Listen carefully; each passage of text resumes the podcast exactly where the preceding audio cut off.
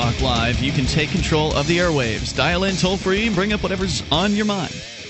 800 259 9231. That's the SACL CAI toll free line.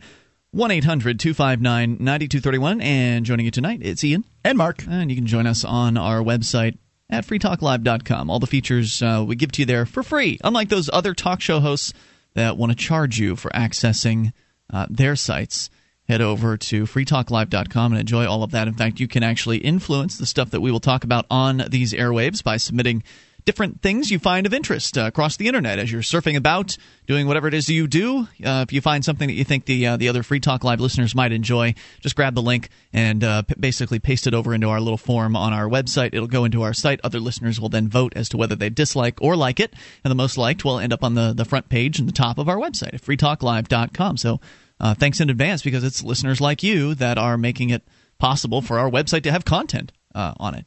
So uh, I want to start things out here tonight, Mark. Of course, we'll take your calls about absolutely anything, but I want to start out here tonight with an email about Surreal. Now, Surreal called uh, the program last night, the very final segment uh, as we were doing the radio show. This is a gentleman's nickname. Correct. Uh, S-I, so in case I, am not being clear, he spells it S I R space real. So Sir Real, calling from any club. And you know that should give you a hint as to uh, the, the, the type of personality that uh, that Sir Real is. And Sir Real has uh, tended to call in on uh, issues of a relationship or uh, relationship nature or women. He calls with uh, pickup tips and, and things like that. And I don't recall, Mark. Surreal. Maybe we've been hearing from him for I don't know a, a while. Year? A year, maybe. Yeah, just like sounds right. An occasional call, like once a quarter, we'll hear from Surreal or something like that.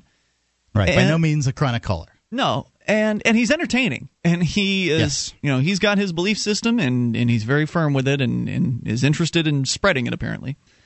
And uh, I don't recall if we've ever actually had a woman call or email in response to Sir Real.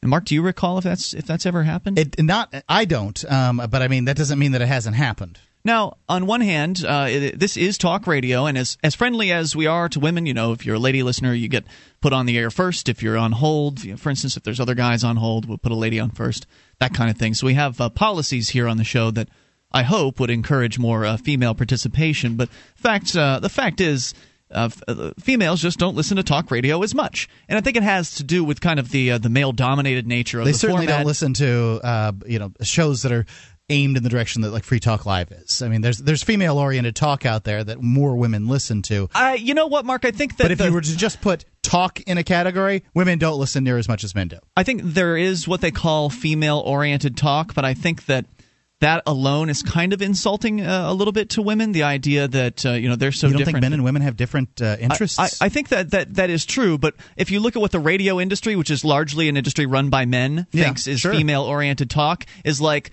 pop culture, right? Uh, maybe some mommy talk in there, but uh, you know, pop culture is like what this is what they believe that women want, and I think that's. I think would be it's interested in knowing what, them. like, say, Clark Howard's numbers were. With uh, women. I yeah. bet he does a lot better. I bet he does. And I mean, Yeah. he doesn't do mommy talk or anything like that. He does, No, you but know, budgeting, not- saving, saving money, things like that. But like you talked that. about women talk, uh, and, and there, there's this. Clark Howard is just a uh, consumer advice guy, right? So that's something that ap- appeals to a lot of different people. Uh, whereas when when the when the industry people are talking about women talk, Right. I said female oriented talk is what I said. Okay. So, I mean, it, So- it, it's whatever talk is more Clark- oriented towards females. I- I see. Well, Clark Howard is oriented towards consumers, so I wouldn't call him a, a female oriented talk show anymore. so Who than do you think male. spends the money in this country, my friend? Fine, uh, you can make that point if you'd like, uh, but everybody's everybody is a consumer. By the way, Curtis uh, joining us here. Better late than never. Hello, Curtis. Hello, everybody. Uh, who spends the money? It's teenage girls. No. Sorry, they don't have it. I'll tell you. Whatever the they have, they spend. Uh, most Go teenagers. to Target period. and look around, and you will see who spends the money. The money is spent by middle class, upper middle class, and upper class uh, women between the ages of 35 and 64. Those are the people with the money. Uh, so 800 259 9231. Uh, That is uh, the SACL CAI toll free line here. Uh, so, Curtis, I'm bringing you here into this conversation. I don't think, uh, I don't know if you heard what happened last night. We had Sir Real call into the show and give his 10 things. I think it was 10 things that he believes that uh, men should know about women and Yeah. what they want, etc. Surreal's basically a pickup artist. And um, you know proposes, and it, I, I, I suppose has studied the art of picking up women, and uh, you know what it takes in order to do such a thing, and that kind of thing. Right. Uh, you're welcome to comment here. I'll S- surreal, like S I R real. Space real, yeah. yeah. Well, I, mean, everybody's got to have an appellation when they call in. I don't know if he uh, manages to try to go by this in in real life. I mean, I hope so. That's it'd be silly, right? So, uh, so as I was pointing out, uh, maybe it's a fact that, or maybe it's a factor um, as far as why we don't, we didn't get, we've never had a response until now to surreal, at least that I can recall from a lady listener. And of course, I always call out for the call, you know, on the air. Hey, if you're a lady listener, we'd love to have you uh, respond to this. And I was telling Michelle Seven, who was uh, here visiting earlier, about this, and I was like, "Oh man, Michelle, I wish we'd had you in the studio uh, last night for for when Surreal called in, because it would have been, I think, particularly interesting to have a lady uh, on the air during Surreal's call." Particularly Michelle Seven. So we'll do the next best thing, and we will read a response uh, to Sir Real, and I will not say who it's from, but uh, it came in here. She says, uh, "Oh, I've got the wrong email in front of me here. How about this one? Okay, so Surreal." She said, I was listening to uh, Tuesday's show this afternoon and heard that dumbass surreal at the end of the broadcast. I don't know if I would have called in had I been listening live. Probably not. You know why? And maybe this is why we never get a call for surreal. He's the kind of guy I wouldn't dignify with a glance, much less a conversation. I don't know why there's this certain class of men who think that women are puzzles to be deciphered or, even better, hacked into. I think any guy or gal worth knowing is just real, more like the caller from Arizona was saying. We did get a call after Surreal from a guy who had some re- uh, rebuttive things to say.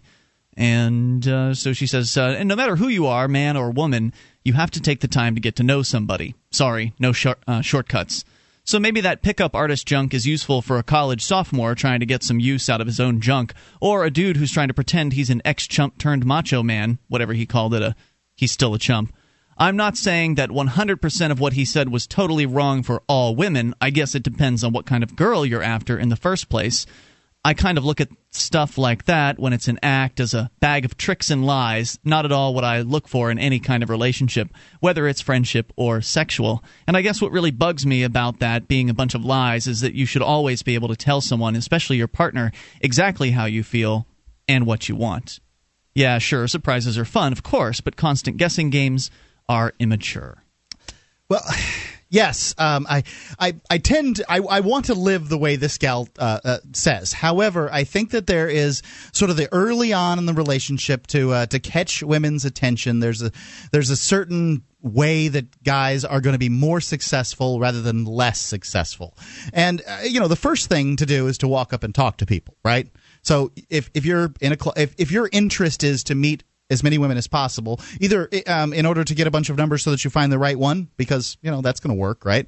Um, or to in order just to get a bunch of numbers. So whatever your your your system, whatever your desire is, you're going to have to go out and meet people, and um, you're going to have to talk to them, and there's going to be more successful and less successful ways t- to talk to them. Um, I, I I can look down my nose at the the pickup artist and the ba- way they go about things now because I have a wife whom I love, a child who is the center of my universe, and ah, all the things those guys do. But I'll tell you, you know, the the saying that nice guys finish last, it's not entirely untrue when you're talking about the dating scene. You can go months and months without dates by being a very nice guy. You can go. You can get dates on a regular basis by being, uh, you know, some horn dog that hits on uh, every woman at the club.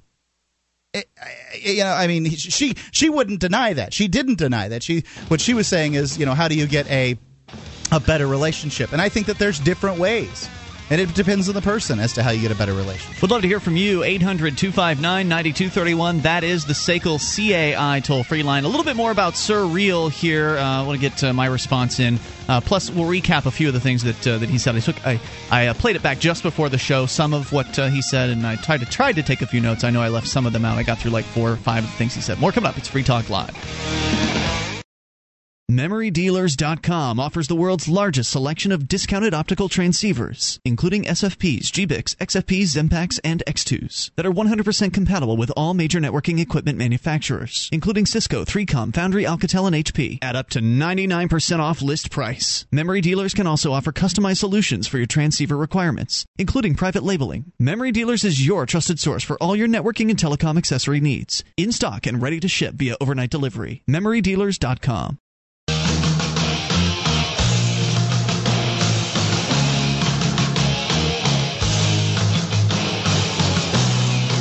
This is Free Talk Live. You can bring up whatever you want. Dial in via the toll free number 800 259 9231.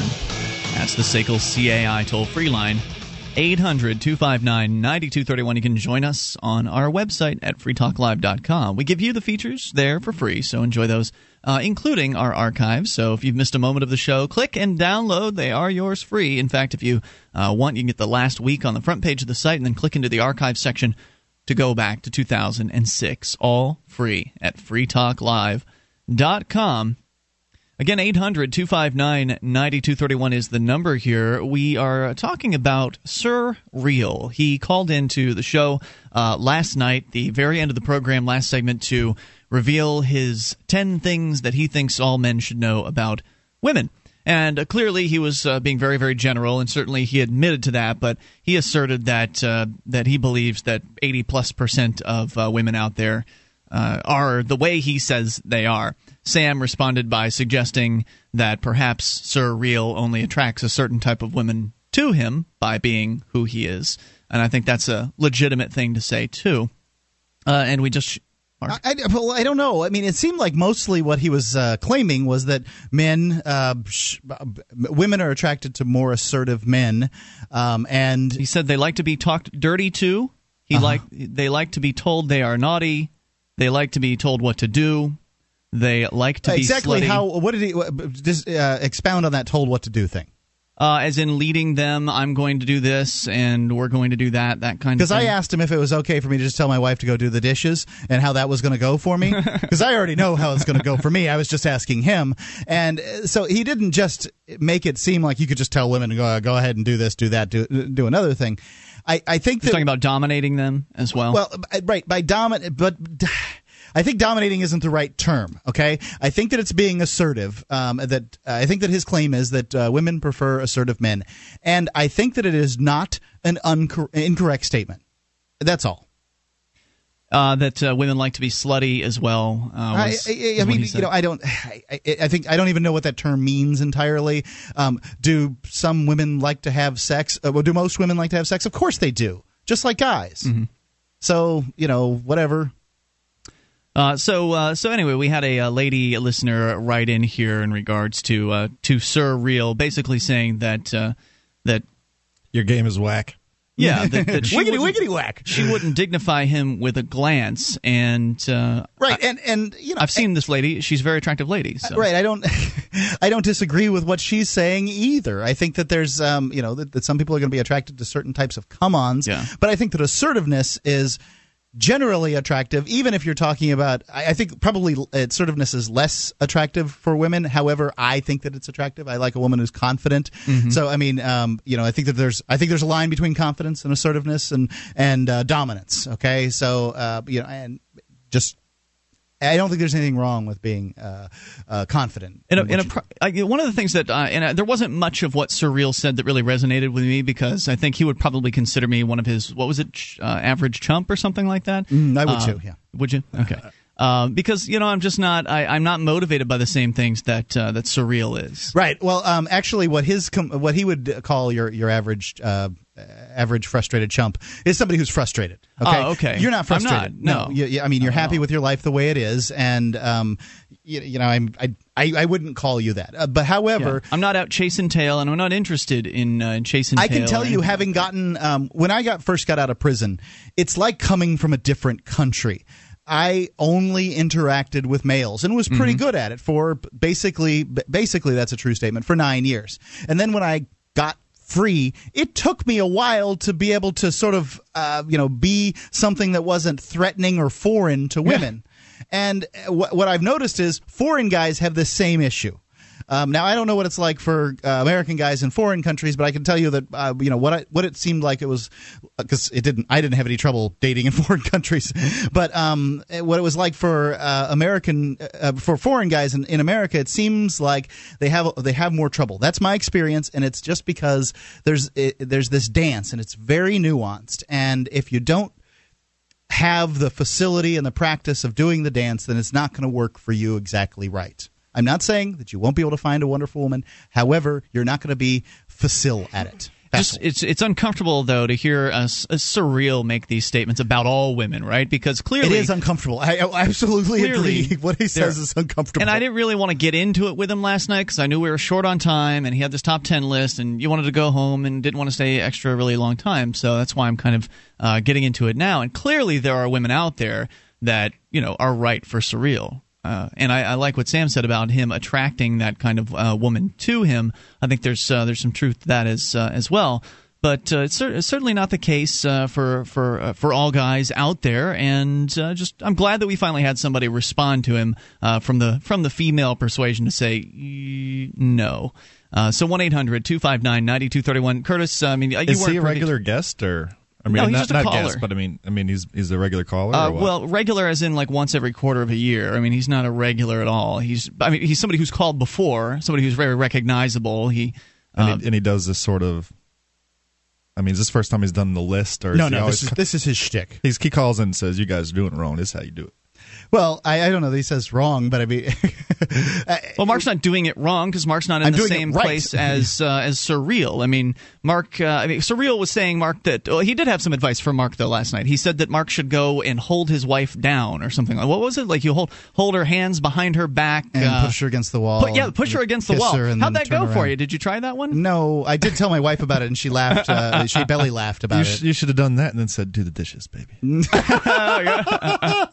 See, you guys want to get me in so much trouble. I don't. I don't. I, I got nothing. Uh, not, not. I don't really support much of uh, of what he said. I think that so, in so one of my basically, um, my wife is, is mostly a stay at home mom. She does a certain amount of, of work from home, but it's it's more or less her job to take care of the things around the house, and then I do you know my work, which includes uh, you know all day long making telephone calls. But often I will catch the dishes because I, it's it amazes me but she simply can't stay at home all day and then handle all the work. I watch this woman. She is not lounging about. Uh, we don't even have television. She's not wa- lounging about watching TV or entertaining herself or anything. She just can't cover all the work that it takes to be a stay-at-home mom. So, you know, when the when the dishes pile up, I'll catch them at night usually. One of the things that he said that actually did resonate a little bit with me, but still kind of uh, bugged me, uh, is this idea of that uh, you know you've got to be uh, you know tell them what to do that kind of thing. And I, when I'm thinking of what I want out of a relationship, I want to have a, a lady who's a partner. And I don't want to be always telling her what to do or at all necessarily. But some in a past relationship that had uh, happened where I was told, well, you know, sometimes I just want you to tell me, for instance, where to go out to dinner, that sort of thing. But in that particular relationship, you know, the person was uh, a kind of choosy eater. So it was like, well, what if I pick somewhere you don't want to go? I mean, would it make sense for you to have some input in this uh, discussion? So I'd like I see some of that being true, uh, at least in a in a past relationship, but it's a little frustrating to me. You got nothing, huh, Mark? I I would say that uh, you know that picking restaurants isn't the the area that women naturally want that kind of leadership. Yeah. Okay. I mean, I'm not saying that some do, some some don't, but I I think you're going to fall on your butt trying to say, "Well, we're going out for pizza." Well, what do you think yeah, about it that? Seems like a horrible baby. idea. Right. you know. More coming up. 800 259 9231. I'd rather decide things together and or, or, take turns or something like that. More coming up. You can take control. Uh, this is Free Talk Live. I'd love your thoughts. Have you been thinking about starting a website? I'm going to tell you about a great offer from HostGator. HostGator is a worldwide leader for web hosting, and they make it easy to get your own .com domain name. You create your very own website with their free site builder tools and templates. Use the coupon code FTL. That's FTL is in Free Talk Live. And sign up at HostGator.com to receive your first month completely free. Whether you want a personal blog or a complete e-commerce business website, let the experts at HostGator.com host you.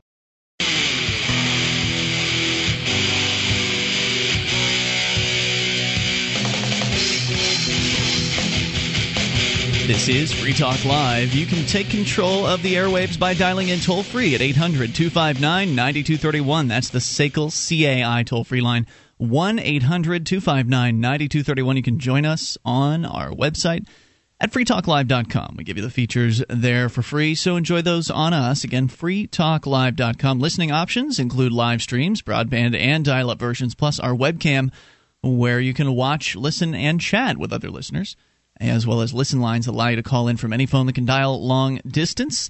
Uh, so head over to listen.freetalklive.com to get more info and get tuned in. That's listen.freetalklive.com. Joining you tonight, it is Ian. And Curtis. And Mark. And uh, again, you can join us at 800 259 9231. We are talking about Sir Real and the call that he made to the show last night with his 10 things that he says that all men need to know about women. And we had an email from a lady uh, listener, and now we've actually got a call uh, from a lady listener and somewhat uh, sometime host of the show. Uh, Stephanie is with us uh, from porctherapy.com. Pork with a C, porctherapy.com. I'm very interested in what Stephanie has to say about this. As, uh, as am I. Stephanie, you heard Sir Real's call and his top 10 list last night? I did. I heard it on the podcast uh, today. I would have called in uh, to talk to him live, but I wasn't listening then. Um, basically, my thoughts are that I pretty much agree with Mark on this one. I think that Sir Real is right about a lot of things, and that um, you know he may have come off as a little bit of a misogynist, but he never said anywhere in that call, you know, to treat women with disrespect or to give them unwanted advances or to you know try to dominate them when they refuse or you know aren't interested in you. I mean, he was just basically saying be assertive, project confidence, and I think those are things that a lot of women like. I mean, you you even said yourself, Ian, that uh, you have a lady ask you to sort of take charge and tell you where to go out for dinner. And I mean, if she asks you for that, then she's sending a signal, right? What's what's wrong with sure, sure? No, I, that makes asked? sense. I mean, I I'm totally in favor of communicating and uh, commu- being communicative with uh, with a partner, but uh, Sir Real right, was well, basically suggesting that you should just do these things, and she's going to like well, it. Well, I think the one thing that um, that, that that sort of falls short here, that uh, Sir Real's in Surreal's message, and I think the way it sort of comes across often is that you know men have become less than they were at one point, and I don't think that that's the right thing. I think that the way that women have been treated in the past, a la Paul Newman, every once in a while a woman needs a smack. Um, I think that that's a uh, uh, like that's an old style, uh, you know, a way of doing things, and I think that there's value in it, and perhaps um, in the pendulum swing the average male has become emasculated and doesn't understand how to, uh, you know, make make his way forward in the world. Uh, you know, but there's a distinct difference between dominance and, and confidence. Yes, absolutely. And nowhere in that call did he ever say to be violent or un, you know do unwanted things or any even you know, rape a woman or anything like that. He just he just was basically saying you know take charge and and be confident. And actually, like you know, I know of some women who basically are just are just interested in that kind of thing, and they they want that from men, but men that they date or encounter are just not confident enough to give that to them, and they're not, you know, they're being nice guys, and they're not really asserting themselves, and not really confident. And you know, I, I think uh, what he said was right on about that there are a lot of women who are just kind of craving that, and they just don't they're just not getting it from anywhere. And like and would you agree saying, with him that uh, they're also not willing to communicate about that? Because but basically what he was saying yeah. was that you need to just well try holding them down or you know do this and that. And she he asserted that they will like it, uh, you know, if you do it, that kind of thing. Like rather than just yeah. communicate what they want. Yeah, I don't think that's quite right on it. I think Ian, what you're saying about communication is is really capturing the essence of it. I mean, obviously uh, the best way to go about something like that is is to ask and to just get feedback from a partner. He's like, do you like it when I do this? Do you not like it? I don't. I don't think you know if a woman is like refusing, you know, when you try to hold her down or something. I don't think you should just try to do that and, and expect that she'll like it no matter what, because every yeah. woman is different, and right. That's, everyone it, wants something different from a partner. Yeah, and uh, and I'm sometimes not, when I shove the pillow over their face, they they they, they holler and like flail around. I, I don't understand yeah, uh, and if that's just not the kind of thing that I'm, you know, interested in doing to a lady. Um, so I'd rather, I mean, unless that's what something like that's what she wants. So uh, I'd rather have well, yeah, have it laid out in advance. I, I think a lot more women than you think are interested in that and want that. and yes, they should be. I absolutely agree that they should be able to communicate their wants and needs in a relationship, and they should be able to tell people, "Hey, this is this is how I want you to treat me." Um, but again, I just don't think Surreal was was intending any disrespect. He wasn't he wasn't saying be disrespectful or be a jerk. He was just saying be confident, be assertive. Okay. If it's interpreted that way, and I think that that's uh, that's the important part is to make sure how it's interpreted. Stephanie, anything else you want to share? Uh, that's it. All right. Thanks for the call. I appreciate hearing from you at 800 259 9231. That is the SACL CAI toll free line. As we continue here, an unscreened call on the amp lines. Hello, who's this? Unscreened caller going once. Unscreened caller going twice. All right. 800 259 9231. So, any other thoughts, uh, gents, on the issue of surreal relationships, uh, being assertive or being uh, confident? I think uh, confidence is the is the real aphrodisiac here, and I don't. I, I think it uh, it's true for women as as it is for men. I think confidence makes sense. Like you know, know yourself and don't be afraid to be yourself. I've heard guys say that they you know they they want Oriental women or foreign women because they're more like uh, subservient or whatever, and I often feel like you know I it's it's not that I don't think foreign women might very well be great or whatever, but the reason that you are going after them stinks. Um, so you know, I, I always feel kind of bad for that guy that that you know says that, and it seems like he's probably coming out of a bad relationship or whatever it is that uh, you know he's going there. However, I've heard every guy that goes over the Ukraine gets married. Is that right? Yes.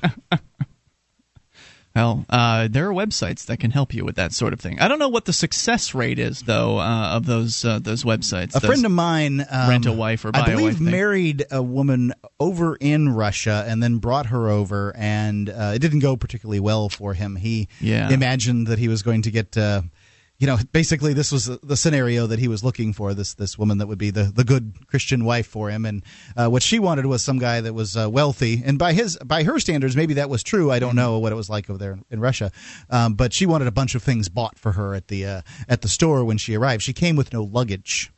Ah, okay. If you can imagine. Gotcha. oh, well, I don't need luggage. You're going to buy everything I need. and like basically said this upon meeting, you know. So yeah, that doesn't seem like a good start to a, uh, healthy relationship. It, it doesn't seem like the you know the, the participants are really coming in uh, appreciative of one another and what one another believes or, or wants. Uh, it's kind of a convenient setup, basically. Well, I don't. I, I wouldn't propose to know. I'm sure it's turned out great um, in some instances and horribly in others. Well, right. I mean, it was probably convenient for him for a little while and convenient for her for a, for a little while, and then things went south because that's all it was really based on. Wasn't very long. Yeah. How long? What would you say? Um, the the relationship went uh, well. That they were still living together. That yeah. kind of thing.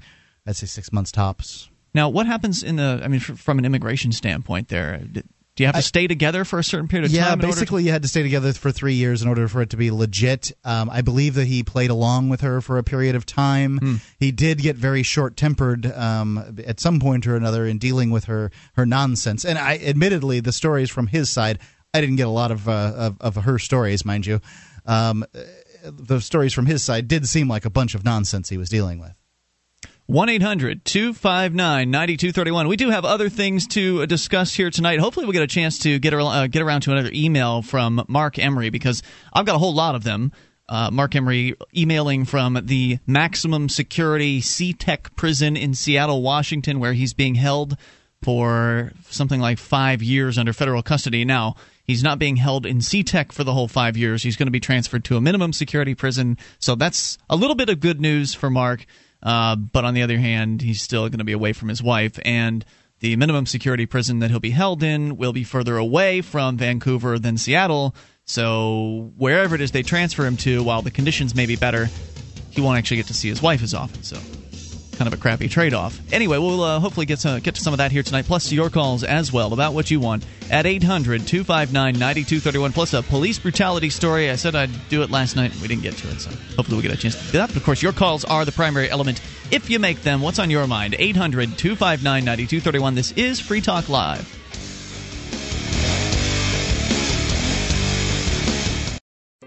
This Your Family Today tip is brought to you by Libby's 100% Pure Pumpkin. Learn how to give everyday recipes a nutritional boost with the power of pumpkin at verybestbaking.com. When choosing fruits and vegetables, orange or yellow are your best bets. Vegetables like butternut squash, pumpkin, or yellow peppers are rich in nutrients that are linked with lower risks of certain cancers and heart disease. On the fruit side, cantaloupe, bananas, and oranges offer the same benefits, plus one more. Kids love them. For more tips like these, visit us at parenthood.com slash your family today.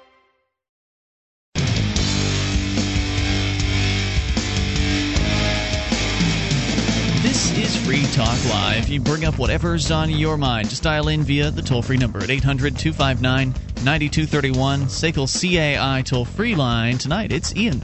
And Curtis. And Mark. You can join us online at freetalklive.com and enjoy all the features that are there. They are free for you. And if you enjoy the program and you want to help support Free Talk Live, you can become an amplifier for as little as three bucks a month. We will take that money in and reinvest it into the program, thereby getting on more radio stations around the country, uh, bringing more internet listeners uh, on board with the show, and exposing new people to the ideas of freedom. So head over to amp.freetalklive.com dot com to get signed up, get access to perks like the uh, the AMP only call in lines, AMP only forum, uh, commercial free podcast, and more. Get all the details and get signed up at amp.freetalklive.com. I don't want to sound like Chicken Little or like I'm forecasting the the sky falling or anything like that. But did anybody hear Ben Bernanke's speech before the uh, Senate Finance Committee today? Afraid not. Yeah, it was riveting, uh, especially the really part, the. Actually, I listened to the whole thing. Um, wow, it, it was on the radio, and it was either listen to him or somebody else talking about I don't know Lindsay Lohan or whatever they would listen. Right. So what was it? What about well, it? there's one uh, one particular sentence that I found, and this is the one they're quoting all over the news: is the uh, marketplace is exceptionally unpredictable. Uh, at this point, is exceptionally unpredictable, or something like that. Exceptionally unpredictable, I, I, believe, were the two words that went together. And then the stock market crashed. Um, it went down by 100 points when he said that. So maybe gold and silver might be the way to uh, invest your money at this point, or you know, as a hedge against inflation, barter currency, one of those things. Gold.freetalklive.com. We've got gold and silver for you. It's uh, the the coins that I've picked it out picked out there have uh, I, I picked out for the sole purpose of you getting precious metals in your hands, not some kind of collector currency or anything like that. It's gold.freetalklive.com. If you are a bad saver, We've got a plan for you. You just have to call this uh, 800 number I'm going to give you here. Ask for the layaway plan. You can get uh, 20 coins of the ones off gold.freetalklive.com or or others if you call this number they'll they'll help you with other coins. Uh, at Midas Resources. The number is 877 857 9938. 877 857 9938.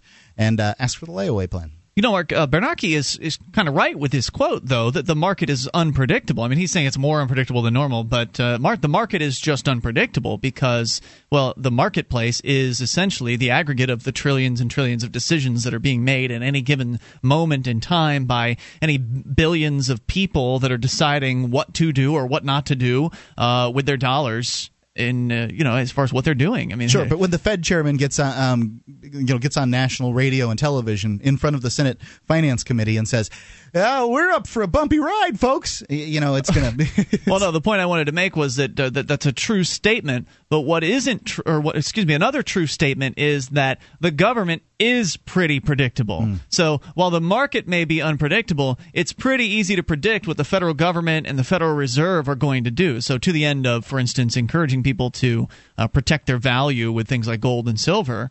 Uh, you can pretty much guarantee that the federal government, the Federal Reserve, is going to keep increasing the money supply.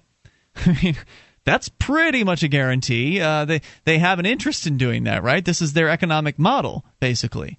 Uh, so whenever there's a problem with uh, with funding for the federal government, they just flip on the printing presses or increment some zeros in a you know numbers in a computer somewhere, and you can pretty much count on that. And you look at the value of the dollar dropping. Some people say 96 percent over the last uh, 90 years or 100 years. Uh, you look at that kind the of. The biggest drop has occurred since 71 when we were completely, all tethers to precious metals were. But were it severed. keeps dropping. Yeah. Uh, because it's the government currency. And as you say, they, they remove the gold, uh, whatever tethering that they had to it. At first it was silver and gold backing, and then they removed that, and then they removed the, the what was it, the, just the gold standard? What, what was it that they pulled in the 70s, Mark? What was that, uh, that called?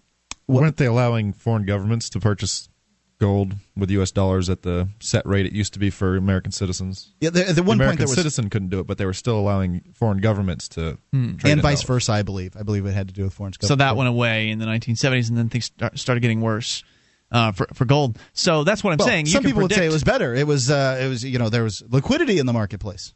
Yeah, you. But my point we, is, you we gave can all our predict. gold to China and Saudi Arabia for twenty two dollars an ounce or something. You you can absolutely predict what the government is or is going to do. So anyway, gold.freetalklive.com.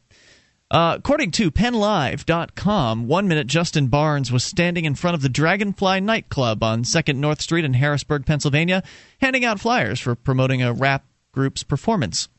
The next thing the Harrisburg man know, uh, knew, he said he was lying on the ground, his eyes watering from sprayed irritant, a police baton held to his neck. Four police officers piled on him, his hands cuffed, and his back tingling from being shot with a taser. And there's a picture of him in this uh, this article, and he is not looking too uh, too good. Yeah, things don't. It didn't sound like a good evening for this guy. Barnes, 25, said Sunday night uh, that he was attacked as by by police as a result of racial profiling and was subjected to police brutality. He expects a fine for disorderly conduct, but has received no paperwork. He wrote in an email to the Patriot News, "I was maced, uh, tased, and punched in the face." Harrisburg officials had nothing to say Sunday about the incident, which was shown in videos on YouTube and Facebook. In one video, at least seven Harrisburg police officers, including bicycle patrol officers, can be seen around a man lying in the street. One officer is seen repeatedly raising his arm and appearing to strike the man, who cannot be seen clearly. In another video on YouTube, the police officer, a police officer, can be seen spraying an aerosol into a crowd in front of the Dragonfly. The police, uh, the person rather, who posted that video said police were breaking up a fight between two women.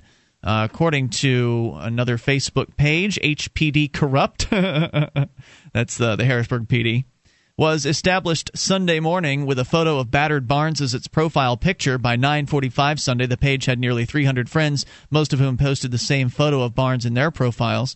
The city's preliminary crime report, which uh, Harrisburg's website says reflects crimes reported to the police, showed no incidents in Harrisburg between 10:39 p.m. and 3 a.m. Sunday. Uh, the report lists no incidents on Second Street or on Saturday night or Sunday morning.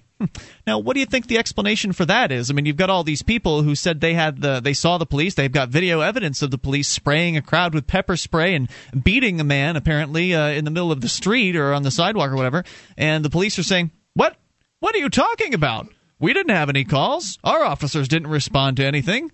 We don't know what you're saying." I don't know. It's a it's a strange response. What? It was a quiet Sunday night. Right. Well, I mean, you know, there's there's video of people in police uniforms spraying and beating people. I I suppose they could try to uh, to to make it seem like it wasn't their officers, but you know, it, it's it's going to be the the more officers there are, the less likely it's going to be that they can be uh you know say that oh this is just some crazy people or something. Uh, so, according to uh, the story here at PennLive.com, a police dispatch bureaucrat said she had no information or news releases about any incidents on Second Street. Uh, Dauphin County Night Court spokesbureaucrat said there was no record of Barnes having been arraigned. So it sounds like they just beat the hell out of the guy, and then that was that. I mean, why why bother filing a report? Then there will actually be some sort punishment. of, right. Well, then there will be some sort of actual paper trail for uh, for at least you know the, the throwaway investigation, whatever it would end up being, to follow. Now there's not even that. Now they'll just deny even being there. Oh, that wasn't us. It was a gang of people who was dressed like us. Like the cops. Yeah, like a criminal gang. It was dressed- another criminal gang dressed What- in blue. Well, what other excuse could they possibly have? Well, I would say that they probably um, what, what the claim is going to be is oh well we didn't we weren't we, we didn't realize that our bureaucracy uh, you know was a little befuddling to us. Uh, yes, in fact those were our officers, but uh, it was uh, we've done an investigation and it was all on the up and up.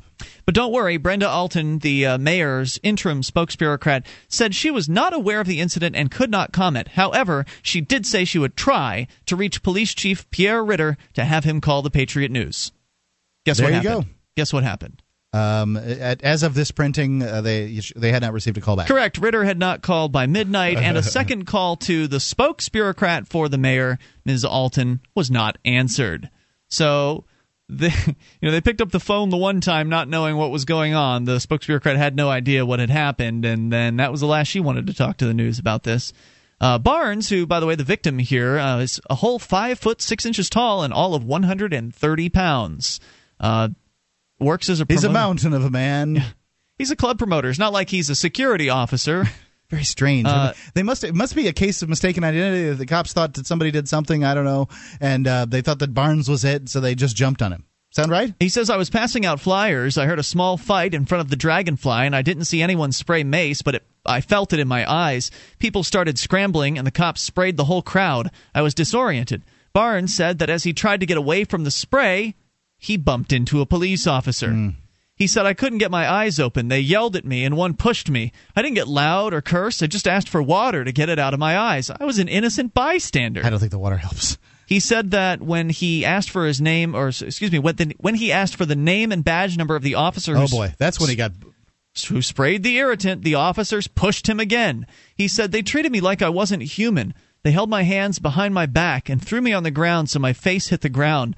Four 200 pound officers jumped on top of me. They maced me in my face again while I was on the ground. They tased me two times on my lower spine. One officer punched me in the back. Then they picked me up and dragged me to the paddy wagon.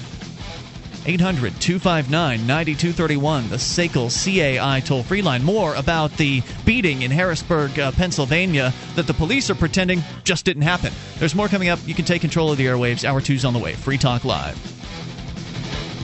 My worst day ever? I'm waiting in this crazy line at the DMV. So I'm checking the web. Zero responses to my new resume. My 98% compatibility match now just wants to be friends. And hackers have taken over my Facebook account. I just thought, has the whole world turned against me? It's not the whole world that's turned against you. It's the internet. Private, inaccurate, or unflattering information posted about you online can hurt your reputation, your career, and even your relationships. But now, help is available. It's called Reputation Defender. Reputation Defender controls your privacy online and manages how you look when someone Googles you. Reputation Defender continuously monitors everything about you on the web, including 40 social networks. It also removes your personal information from websites that collect and sell it, protecting your privacy. Go to myreputation.com or call us at 877 720 6497. 877 720 6497. Use promo code BLACK for a special discount on our revolutionary service.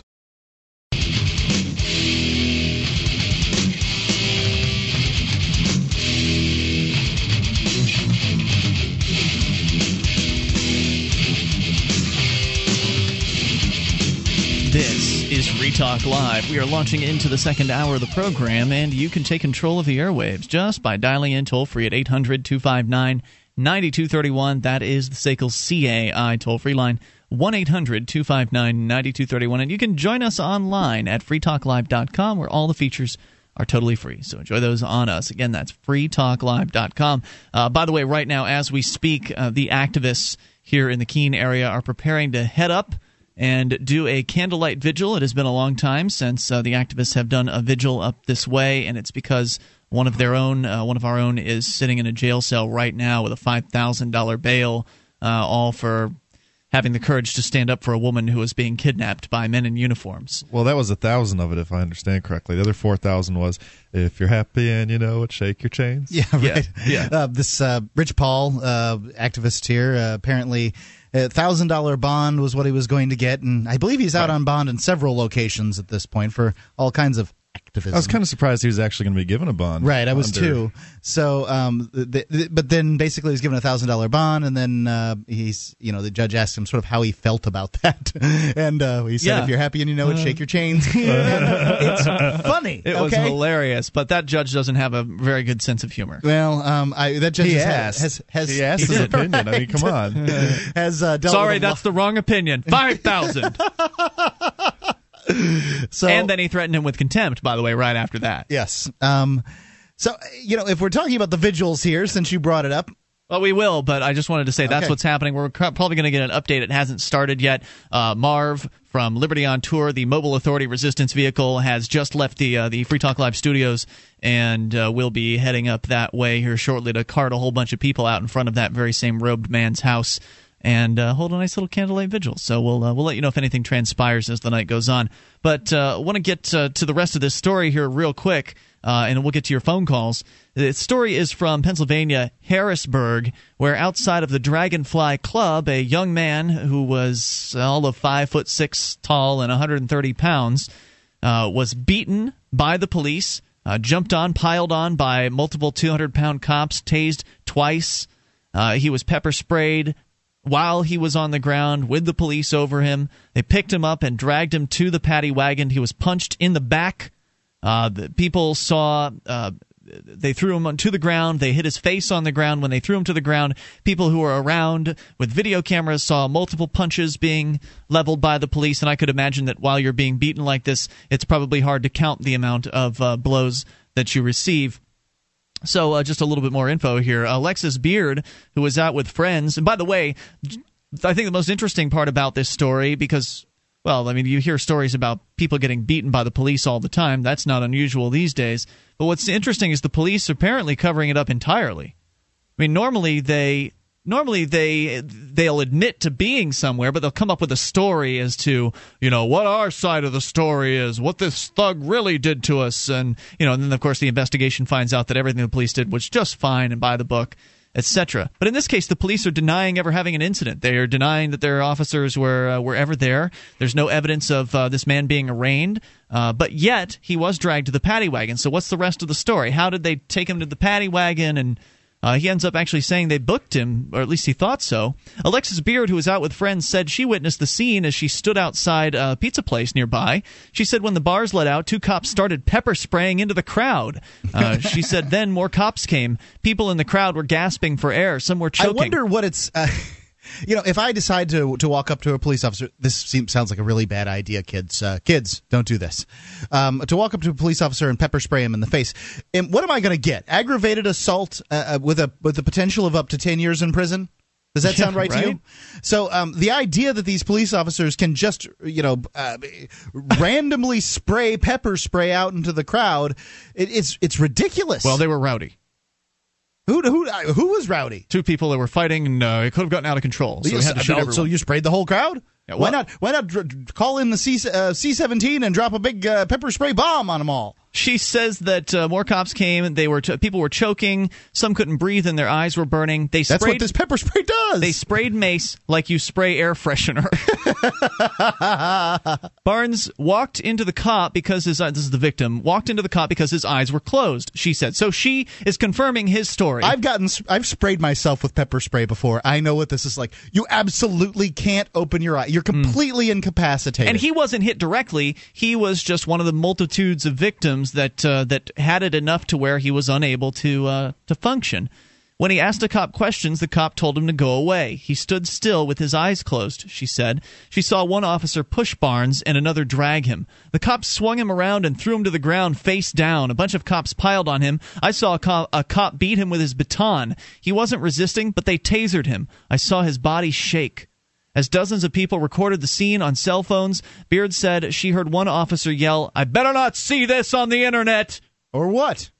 Or I'm going to get even more mad, right? Like, who's how's he going to know who put it on the internet? How's he going to track him down? I am going to be Yeah. upset with all of you people. They'll just they'll say whatever they can. I'll be a little more you. glad that I sprayed pepper spray like it was air freshener all over it. You people got teary eyes and coughed. Yeah, they'll they'll just say whatever they can think up uh, to intimidate you, to get them to get you to go along with what they want you to do. And thank goodness people did record this and did put it up on YouTube. Absolutely, this and are soon to be charged with felony wiretapping. this is Right, if they can it be could caught. be.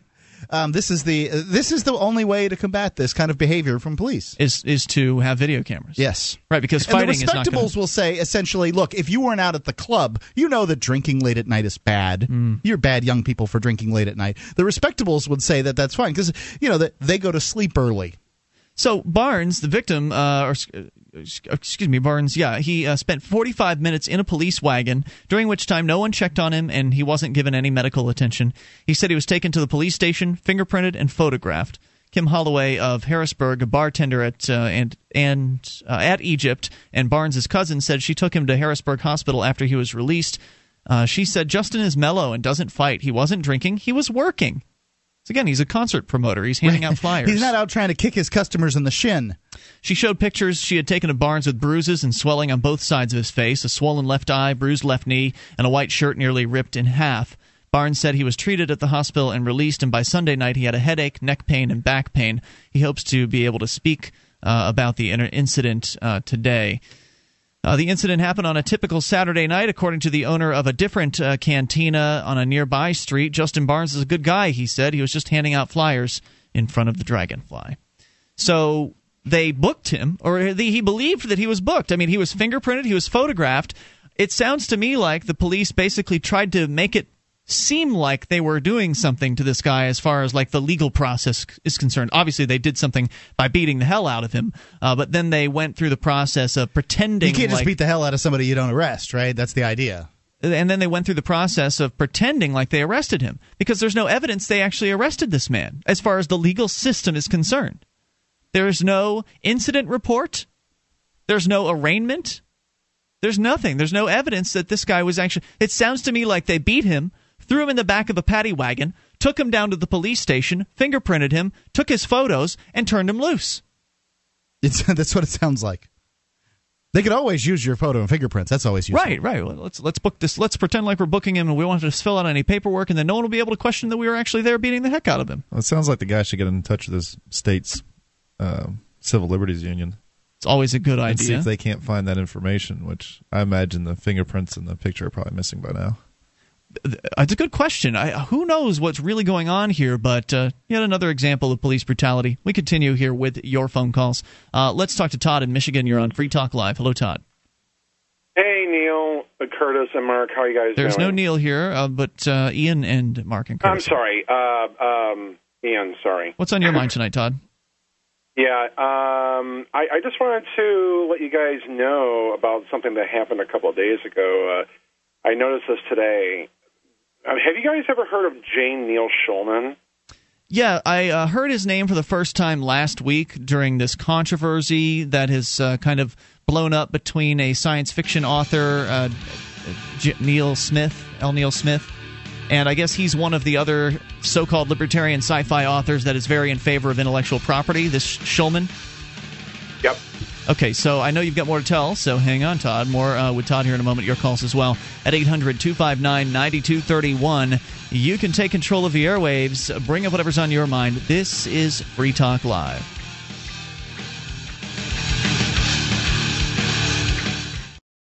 In the decades to come, hardy adventurers will colonize the solar system, rediscovering freedom and finding vast new wealth. But the government of Earth will seek to extend its power and claim that wealth as its own any way it can.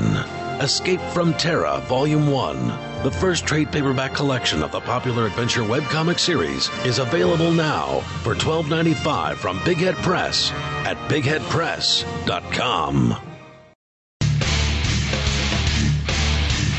This is Free Talk Live. You can bring up anything by dialing in toll free at 800 259 9231. That's the SACL CAI toll free line. 1 800 259 9231. Join us online at freetalklive.com and enjoy the features there, uh, including our bulletin board system. You can go and interact with other listeners. In fact, there are over 500,000 posts. A lot to talk about there. Uh, you can find it all serious issues, fun stuff over at bbs.freetalklive.com. School Sucks Podcast provides ideas and information about the eventual end of childhood subjugation because indoctrination plus regurgitation plus graduation does not add up to real education. Visit schoolsucksproject.com to learn more. That's schoolsucksproject.com. As we continue here, Ian Curtis and Mark in the studio taking your phone calls. Todd is with us in Michigan. Uh, Todd, you uh, brought up a uh, li- libertarian sci-fi author, uh, J. Neil Schulman. Uh, Curtis apparently is familiar with this. Uh, Curtis was surprised. I'd never heard of the guy before, but I'm not really much of a fiction reader, and uh, I can't even remember the last time I read fiction. Uh, It's but, like one of two A- Agorist novels. It's like there's two of them out there, and you've read neither one. yeah, I don't even know. Yeah, I don't see any reason why I should read an Agorist novel. You're you're in one of them. You're Really? a character in one of these novels too, right, and you're like, right. "Eh, I don't have time. Yeah, I really, uh, I really wish I could make more time. I should make more time for reading. It's it's on my list of things to do, but it's I've got other things that are priority. I'm afraid. So anyway, uh, Todd, what was uh, why'd you bring this guy up? Well, the reason I brought him up is Well, as you well know, um, L. Neil Smith's article came out on Libertarian Enterprise, which I used to write for several years back. Yeah, it's about And- intellectual property, and really, it's just a, a hit piece against anybody who's ever done file sharing or believes that ideas should be free, uh, that, that thinks that copyright and patents are just uh, government aggression against I think people. I think hit piece is being too kind. It was just a rambling. It was ridiculous. I really was surprised a writer actually hit send and submit on that. Honestly, Let us I haven't- attached to it because it was so bad. Yeah, I haven't honestly Well, I read the thing, piece. so it, I read the piece myself, and to be quite honest, it really wasn't a cogent piece defending IP. The problem was that he was rambling on um, about his disagreement, his vitriol over uh, his little document, the Covenant of Unanimous Consent mhm. which the Shire Society took as the basis, the foundation for their um, declaration. this is true. Um, and uh, the interesting, the, the problem is, is that J. Neil decided to jump in. L. Neil. and no, no, it's uh, No, oh, J. L. Neil Neil? Schulman. Okay, I, I'm sorry. I corrected you too early. J. Neil jumped in. A lot Go of ahead. Neils here, and I guess they're both buddies, right? So uh, this other J. Neil jumped in to assist L. Neil. Right, and basically, there's three paragraphs on his Facebook um, message. If you don't mind me reading them. Go for go for it. Basically, he says, Lately we have witnessed the rise of a movement, a thuggish crusade wrapped in the tattered robes of mm-hmm. academic respectability, respectability being in quotes, against intellectual property rights, dedicated to stripping creative individuals of whatever they create to expropriate it for some imagined greater good and to attack the creators viciously and defame them if they should be so gauche as to object to being stolen from. Their principal argument, argument in quotes, seems to be now that almost everything is digitized and can be duplicated, manipulated, and transported by means of electronics, that this somehow removes the moral obligation of civilized beings to respect the rights of others and honor their propriety. It's fundamentally the same argument that victim disarmament advocates make when they claim, ignoring the principle involved, that the authors of the Second Amendment couldn't handle anticipate ma- machine guns. Even more, it's like a rapist saying afterward, hey, if you were a virgin, at least that's taken care of now. And if you weren't, then you haven't really lost anything, have you? True, I benefited from your sexuality, but you still have it, don't you? And if you didn't want to get raped, you had no business going out in public and spraying pheromones all over. Did he just fact, compare- I'm the real victim here. Did did he just compare uh, himself uh, or L. Neil Smith, these uh, sci- liber- so-called libertarian sci-fi authors, to a rape victim? Yeah, basically, they're they're basically That's what I thought I uh, heard. calling us. He's basically calling us thieves. Us meaning people who uh, believe that ideas should be free and that uh, that Right. you know we borrow. And he's liking us to socialists, rapists, and collectivists. Basically, Yeah. what it boils down to in a nutshell. Well, and they don't really Um, have anything. Uh, they don't really have anything intelle- uh, intellectual to say on this because all they can think about is how upset they are that someone would dare take one of their ideas and modify it. Really, that's what this is all about. It's about, as you pointed out, the Shire Society uh, folks took. Uh, they used uh, L. Neil Smith's covenant to base their Shire Society declaration on, and he was given right. credit for it.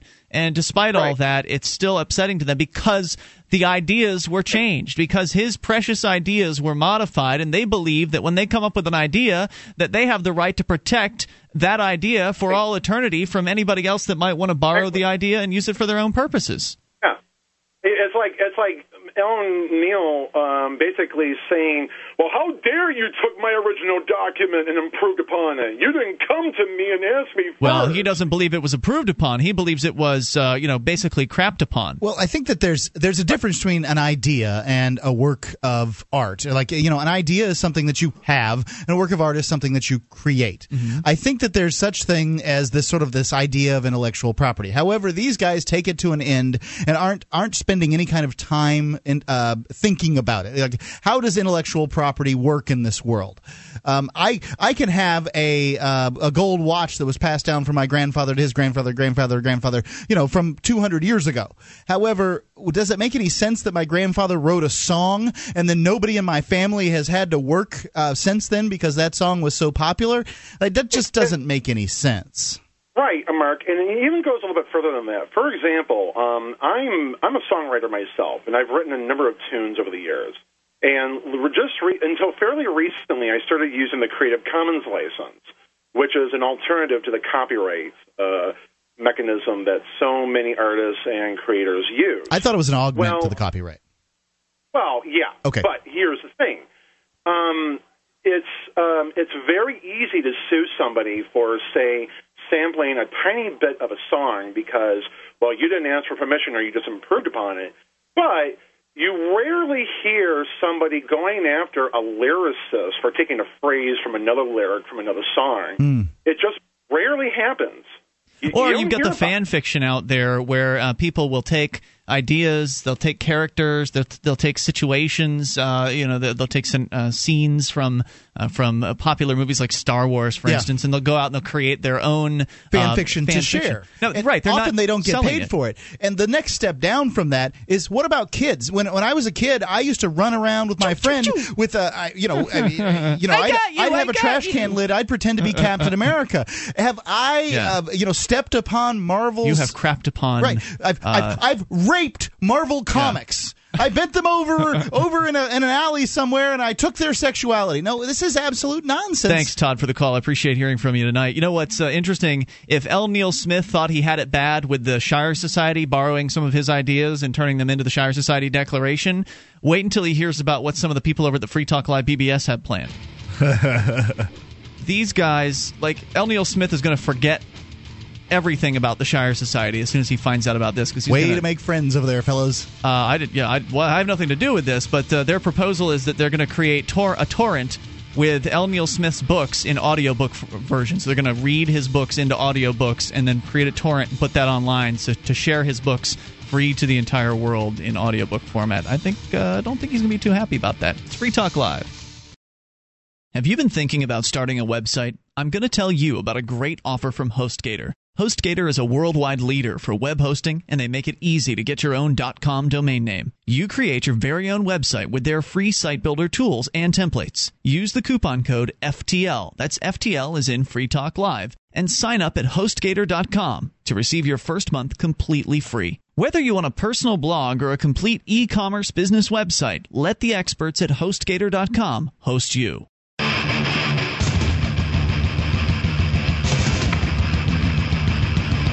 This is Free Talk Live. You can take control of the airwaves and dial in toll free at 800 259 9231. That's the SACL CAI toll free line 1 800 259 9231. Uh, again, you can join us on our website at freetalklive.com. We've got our webcam there, which allows you to watch and listen and chat.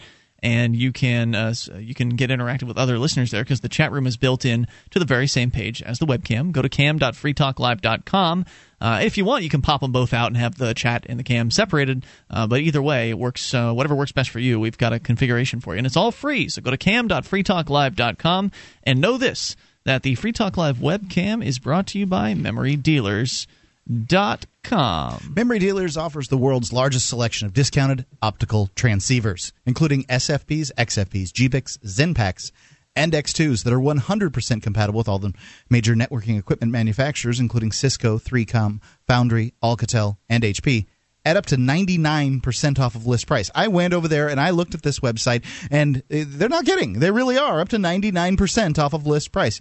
You can go uh, check out memorydealers.com yourself and see these great rates on optical transceivers. They also have uh, great prices on and service on used networking equipment such as Cisco routers and switches for uh, you folks that aren't in the uh, IT business. All right, so we're going to continue here with your phone calls. Ladies first, Michelle Seven is with us from New Hampshire. You're on Free Talk Live. Hello, Michelle.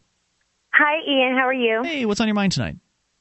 Well, I wanted to comment on um, Mark's uh, uh, comment about Ben Bernanke, but while I was on hold, I heard mention of the No School podcast, and it reminded me that recently here in um, New Hampshire, there's been a development of the Shire School, and that's pretty exciting. A, um, a an alternative to the a free market alternative to what is out there, and uh, as part of the Shire School.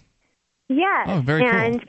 people, yeah, and agorists are being kind of solicited to see if they have something that they can contribute to the education of the kids and so forth. And and in line with that, Sam Dodson is apprenticing my youngest son, who's 14, in uh, filmmaking and lighting and videography and everything, which is a pretty unique and spectacular education opportunity for a, a young man.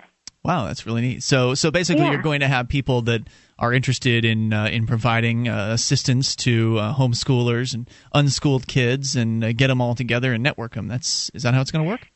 Exactly. And so that there isn't this, you know, step by step, okay, so you go to school and you sit in a classroom and you receive a degree and then you go to another school and you receive a degree and you walk out like a zombie after 16 years of supposed education and you have no skills and no interest in learning and you're just spoon fed. This is actually active education on the part of the students. Be nice.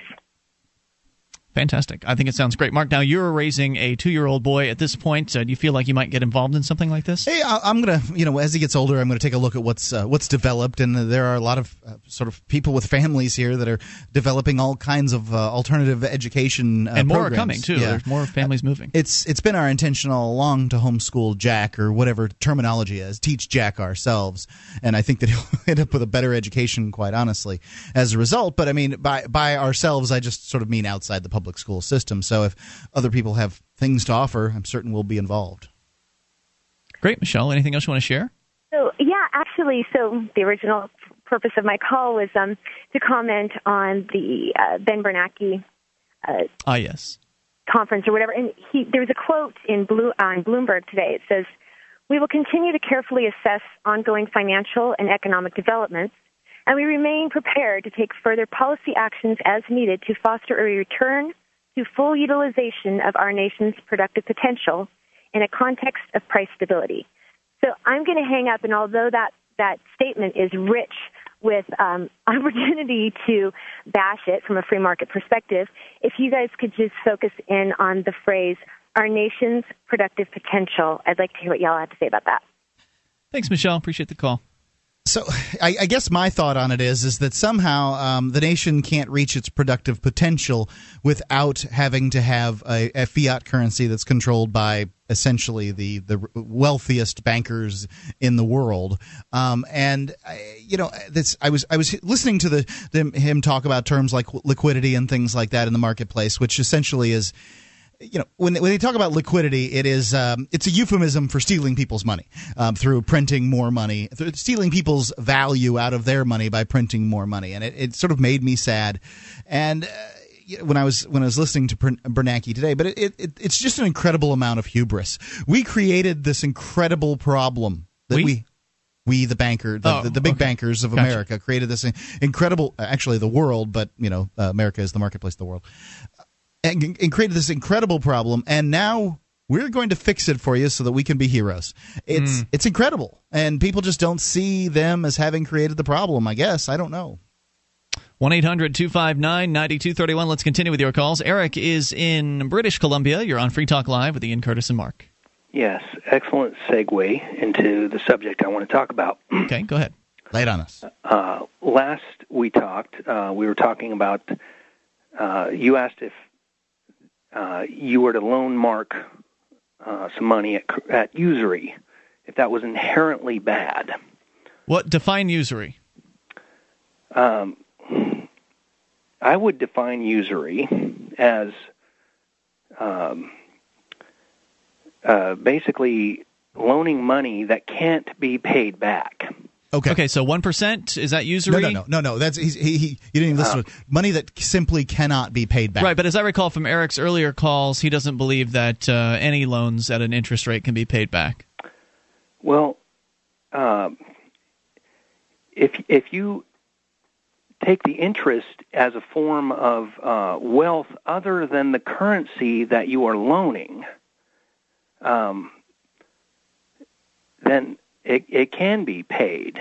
Uh, but if you if you are requesting that the interest is paid in the currency that I'm loaning out, it literally can't be paid back. Well, it can when you when you look at it individually. It, however, it cannot on the aggregate. And what you're well, trying he's to talking say, about in a fiat currency system, right? In, in, in a world where um, the the uh, the bankers of the world loan the Treasury Department, uh, you know, X number of dollars, and then they expect X plus Y back in interest. Obviously, Y can't be paid. However, I don't know that that necessarily is the definition of usury, but we'll we can use that as as the Well, terminology for usury. the, um, that traditionally that is actually the uh, definition of it. Uh, I don't know Uh, that the that's true. Every time I've ever, I've ever heard usury used, it just means using, uh, it either means using interest or excessive interest. It means ex- the dictionary definition is excessive interest. that's what the Wasn't the original like. definition was just charging interest period, That's what money the bankers would like you to believe. Okay, Right. I, I, where are you getting your information from then? Because I've got 39 years of experience in reading, you know, fiction from all over the world, uh, you know, uh, economics uh, tomes from all over the world. I just, I, I, I have no uh, uh, reference for what you're saying. I just, I don't believe that to be the definition of usury. If you want to define that as usury, that's fine. We can work from there and have a, a conversation, you know, in that in that form. But I just don't believe it's true. Um, So what were you getting uh, getting to? So let's let's take your definition of usury, which is pretty much anything, uh, any amount of interest in the same currency as what it is you make the loan in. yeah, it, it's something that literally can't be paid back. Okay. Why can't Why can't it be paid back? If I Oh, if. I get a thousand dollar loan, if I He get has a- it. Brent brought up me see if I Excellent question. If, if I get a thousand dollar loan from X and I take the thousand dollars and I purchase some capital and I use that capital to create more more wealth, how how can I pay back the thousand dollars plus interest? Is this the whole argument that there's a finite amount of money in the supply and then Yeah, and that's the money, basically his argument. plus money owed is more than there's actually money? Yeah. So therefore, even if you can pay it back in the aggregate, there are people who have to lose in order for you to be able to uh, to pay that back. It's basically my understanding of Eric's point as he's pounded it in again and again, uh, pretty much the same point every single time you call. Well, let so, me make another point. If if you don't come up with a monetary policy, then you're basically going to be relegated to barter. Okay. I don't think you understand. I still don't think you understand, uh, Eric, exactly what we uh, on Free Talk Live believe about monetary policy. But I'll tell you Well- what, we'll hold on to you. We'll talk about it here coming up in a Okay. moment because it deserves to be clarified. Uh, there's a lot of uh, misinformation out there about this, and we'll come back in moments. 800 259 9231, the SACL CAI toll free line. This is Free Talk Live.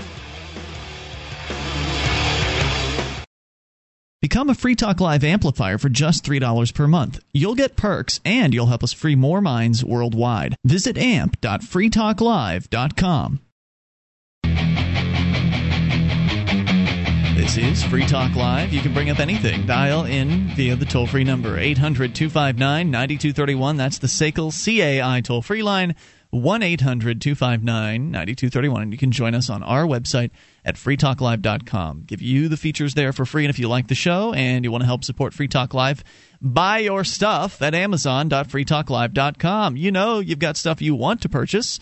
And you know that Amazon is the world's largest internet retailer selling all kinds of stuff uh, in dozens of categories.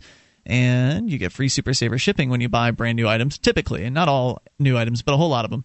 And they've even got used items. So if you need to save a few extra bucks, that's always a way you can go to. So get your shopping done and Free Talk Live benefits when you enter Amazon through amazon.freetalklive.com. We're back with Eric calling from British Columbia. Now, Eric, you've called in uh, with your refrain at this point about how it is that the uh, th- that usury is all loans that have interest, uh, any interest that's in the same currency as the original loan.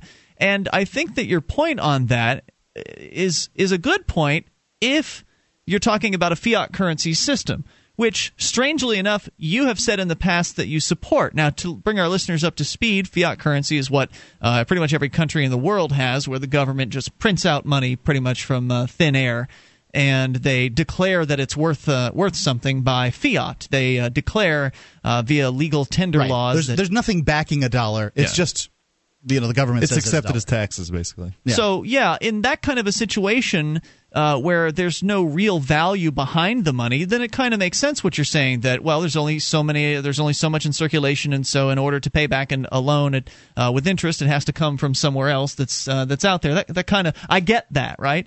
But uh, but you you you ended your uh, your uh, you ended the last segment by saying that we need to have this monetary policy, and you went on about what you thought it should be but I think that there doesn't need to be any kind of policy. I think that the best policy is none whatsoever, and to allow the marketplace to decide what is and is not acceptable as uh, as a go between, as a as a currency. It doesn't have to be uh, this this false choice that you gave. Either uh, you have a monetary policy or it's barter. Uh, you can have. Well, the, it is sort of. Um, that's that's sort of yeah, the but truth. barter makes it sound like you're trading chickens for coconuts, and uh, and if you don't have the chickens, then you can't get the what you want, that kind of thing. Whereas the marketplace will come up with go-betweens, it will come up with uh, mediums of exchange, and those mediums ex- of exchange will compete. And because the mediums of exchange, like gold and silver backed currencies, will have something valuable backing them, uh, the additional wealth that is created in the economy will allow for more of that medium exchange to be uh, to be created in in relation to that additional wealth coming into the economy. So you don't have that problem where interest becomes this kind of uh, unpayable situation, you would be able to pay back the interest because as you were doing good things with that money, you would be creating wealth, as Curtis pointed out, and that wealth comes uh, that wealth would be generated into uh, to new funds into the system. I hope you guys are getting a check from the bankers. I do not understand how you Uh, think I could possibly be working for a banker. You're the central planner, Eric. Yeah, You're the weren't one. you the guy that supports fiat currency, and you're, you're accusing us to be You, you the just hold of the read a lot of things in the what I've said that uh, you know it's just like anyway. Um, Out, outline your um, ideal currency or monetary program. You just wrote off twenty minutes. um, Give me the rough outlines. Yeah, give us an executive summary so Curtis knows what your uh, your plot is. Your your fiat currency, Eric. What would it be? Because we know you support it. it's not a fiat currency. Okay, what is it? If if you are in debt for a certain amount of currency uh, that I have captured, like a thousand dollars, you've borrowed a thousand dollars and you bought something for me from me for for a thousand dollars. You need to recapture that thousand dollars. That's not really a fiat currency. Well, no, you're not answering our question. What would your currency be? What would your monetary system be based on? Uh, Describe the go-between. Describe the uh, the the the product that people would pass between one another in order to do business. How, how would it be different from today? It's it's just simply debt. There there's no interest attached to it. Well, don't- there's don't- no usury attached but to it. you're not describing. You're talking about your, what you're. You're is, ta- is this your No, ideal sounds like I'm talking system? crazy talk. No, you're Can you- talking about what you want loans to be. We're asking you about the the uh, the actual money that we're talking about here. Is it a federal uh, bank that is printing out the money that you're using to uh, to give these no interest loans? Where does the money come well, from? well, who else would it be? Is the it- are you- marketplace. Uh, People so in search of profit. so- People so who would in- in your create money. utopia, You're going to allow somebody to come in there and just start printing dollars. Yes. No. Yes. Yeah, Absolutely. you can print yes. whatever you want. Print all you well, want, but, I won't take tell- it for payment. uh, Parker Brothers prints money too. People just don't accept it in uh, in exchange for goods and services, except for the little cards for properties on Monopoly. So Well- you can print whatever you want to print, and you can call it money if that's what you want to do. Well, I guarantee that you that mean people that will take money, They, yeah, and and whatever whoever's printing that currency, however much that's worth now, in five minutes is going to be worth half of that. You It's don't not understand worth anything See- if you print it. Uh, that's what I'm trying to tell you. I'm saying in the marketplace that this is the marketplace, not the government, not somebody who can hold a gun to your set, your head and say this is money, and if you don't accept it at money, we're going to shoot you or throw you in jail or do whatever.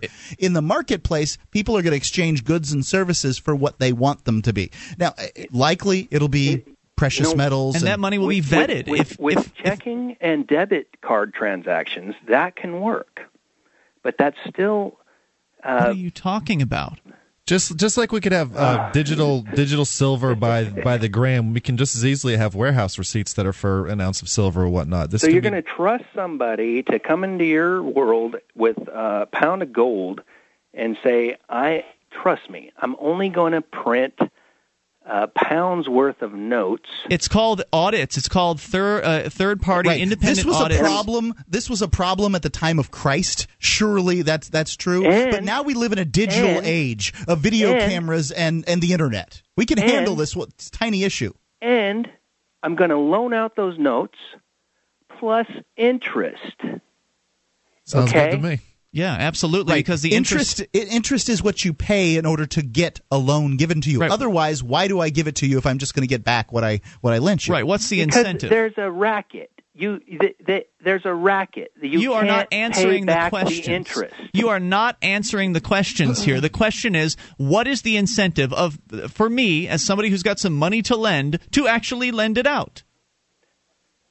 You, you, money doesn't multiply itself. You okay? Don't. You doesn't are so dense. itself. Thank you for the call. I'm sorry I can't handle it anymore.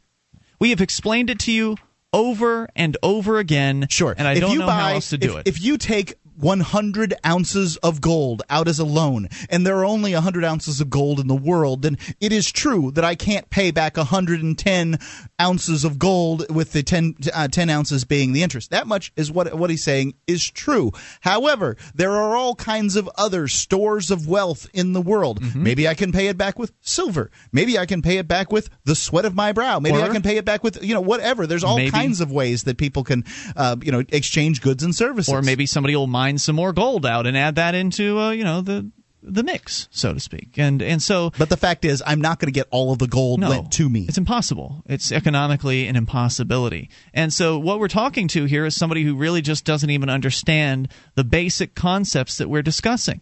He doesn't understand how the marketplace could provide a, uh, a currency or multiple currencies. That, that's even more bewildering uh, to him. And, and I understand. I mean, it's a. I suppose it's a pretty difficult thing to, to kind of grasp if all you've ever been used to is having this one size fits all currency shoved down your throat by uh, the government people. But to call us utopian because we believe that the, Gatekeepers of the New World Order, my to- friend. to- I'm sorry to call us utopian because we believe that the marketplace can handle providing a product or a service that is in demand. I mean, that's what we're talking about here. Money is a service, a product that is in demand by people in the marketplace. The idea that the market would not be able to provide it's that barter is already. ludicrous. I mean, I'm bartering little green bills, and uh, when the United States government mortgages its uh, its currency to the point that nobody can actually wants that crap anymore, then we're going to be taking Canadian bills in different colors or whatever it is that we're going to be doing. Well- so uh, you know these these currencies now, it's just barter. You know what's utopian? Is Eric. Eric's position is utopian. The idea that there will someday be this world where no one has to- Centrally planned world. Well, yeah, right. Where Eric's in charge, and no one charges interest on a loan. They had that world at once. They called it the Dark Ages. Okay, at one point it was. I don't uh, think it was a lack of interest on loans. No, it was. It absolutely was. It had to do with coffee and a lack of interest on loans. I'm not. I'm not kidding you. This it's what took Europe and shot it into the into into the realm of, of actually doing business. The fact is that if if I've got money, I've got no reason to lend it to Yeah, somebody right. if I don't get any kind of uh, you know. Re, uh, th- there's risk. Unless lending. they're like your If- best friend If I don't get paid for it, I'm not going to lend anything. So Yeah. when you don't have um, lending, you don't have lin- liquidity. When you don't have liquidity, you don't have business. All right, there's more coming up here. Hour number three is on the way. You can take control of the airwaves. 800 259 9231. Mark, you did cash the check from the Bilderbergers today, right? uh, more on the way here. Hour three on the way. This is Free Talk Live. Take control. Attention, all active duty members and veterans of the U.S. military. Your proud service to your country entitles you with the right to participate in special VA loan programs with benefits not available to the general public, like the ability to purchase a new home with no down payment or mortgage insurance, or refi with cash out up to 100% of your present home equity with less strict credit criteria. You are entitled to these benefits. Review them online at varadio.com. This is Tim Lewis from iFreedom Direct and a veteran of Operation Iraqi Freedom. I want you to know that as a member or veteran of the United States military, you've earned special rights and privileges. On your feet! And get the details at varadio.com. iFreedom Direct Corporation is a private lender approved by the VA and licensed in most states. In certain states, certain restrictions and limitations apply. For a current list of licenses, disclosures, and all benefits, go to varadio.com. varadio.com.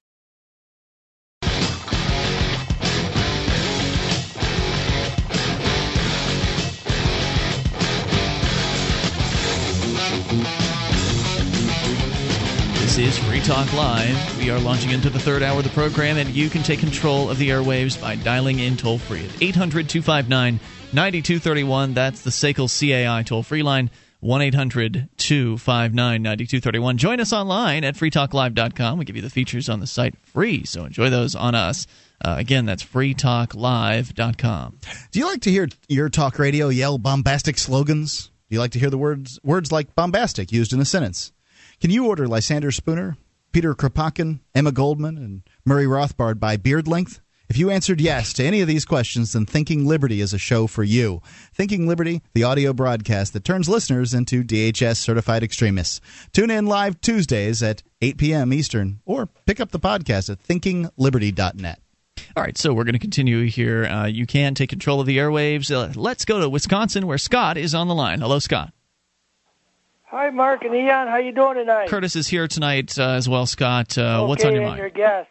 Um, I wanted to talk about the situation with uh, North Korea. Um, uh, first of all, I want to say when my uh, wife and my son we flew over there this last November, uh, we flew over, of course, the uh, part of Russia all the way down, and we noticed that when the uh, in the plane when we were following it that we did not go into North Korea's airspace.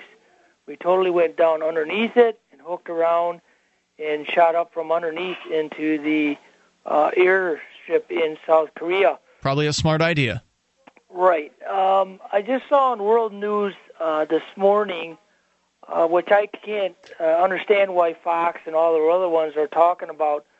Uh, Mrs. Uh, uh, what's her name? Clinton, went with ba- uh, Gates to, to put more sanctions on North Korea. Um, I think that's kind of funny when this accident happened, how many months ago. But uh, when I read on the World News this morning that there is a big aircraft carrier over in that water, and uh, 20 battleships, uh, and they are going to be doing drills next week. So these are all American uh, uh, boats?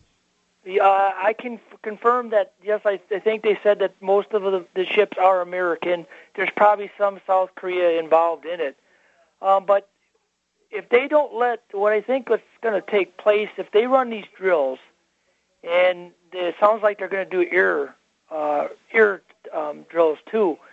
Uh, if they do not let a domestic uh, plane in their airspace, uh, it, I think if they try to push the issue and fly a fighter jet over into North Korea's area, um, I'm afraid that North Korea will try to shoot it down, and I think this could just spark a uh, an Asian war. And I would like to hear each one of your guys' comments on that. Pacific Command is well aware of North Korea's proclivity regarding their airspace. They're not going to send a U.S. fighter over North Korea's airspace unless they're trying to provoke a response. Maybe that's what they want, though. I mean, Well- that's, I think that's what Scott's saying. But I'm just saying, like this this exercise is nothing new. There's exercises off the coast of North Korea all the time to try to you know let them know that hey, because threats work, right? I, well, what else do they know? You know, I think that uh, North Korea, um, Iran, and, and and you know previously Iraq were the places that the United States government, and it doesn't matter whether it's the Democrats, or the Republicans, want to go as far as uh, you know bringing them to their knees. I think they're considered the axis of evil. I think that they will absolutely go after them. there's stuff in Iraq and there's stuff in Afghanistan, but there ain't nothing we want in North Korea. Yeah, uh, well, I mean, whoever we is, I think you mean the uh, the United States Right. federal government. But beyond that, I think they, they, they might be a little intimidated by old King Kim Jong Il, and I mean, the, the, that guy is crazy, and uh, you know, he's pretty much every dollar that they make, and there are not very many of them Yeah, in North go- Korea, go into, uh, goes to surface the to air military. missiles and things like yeah, that. it goes to the military. So like. Yeah, it's it's not a problem for them to invade a mountain uh, zone like where there really comparatively aren't that many people like uh, Afghanistan, uh, but North Korea, I- I don't think that And there's nothing that the U.S. government wants in North Korea. There's no big oil field. There's it's not strategically you know in the way of this big pipeline they want to run. Yeah. It's we don't want nothing to do with them. Or, Yeah, I'm sorry, I'd be more government concerned. Want nothing to do with My my biggest concern currently is uh, you know how chummy the U.S. is with China and uh, what that means for the relationship with Taiwan. China's the real big stick in the region. Like to to sit there and say, "Oh, North Korea's doing something. I wonder what the U.S. is going to do." Is like North Korea doesn't care what the U.S. thinks. They're worried what their Chinese overlords are thinking. So they they tone it down just to keep China off their backs. Well observed. Thanks, Scott, for the call. Appreciate hearing from you at 800 259 9231. Uh, That's the number for you to bring up anything that's on your mind. Let's go uh, unscreened call on the amp lines. You're on Free Talk Live. Hi, it's Jock in Oxford again from Jock, last night. what's on your mind tonight? Hi. Um, well, I, just before I do, I was I was going to talk about Eric for a second, but but you know, I was talking about Kim.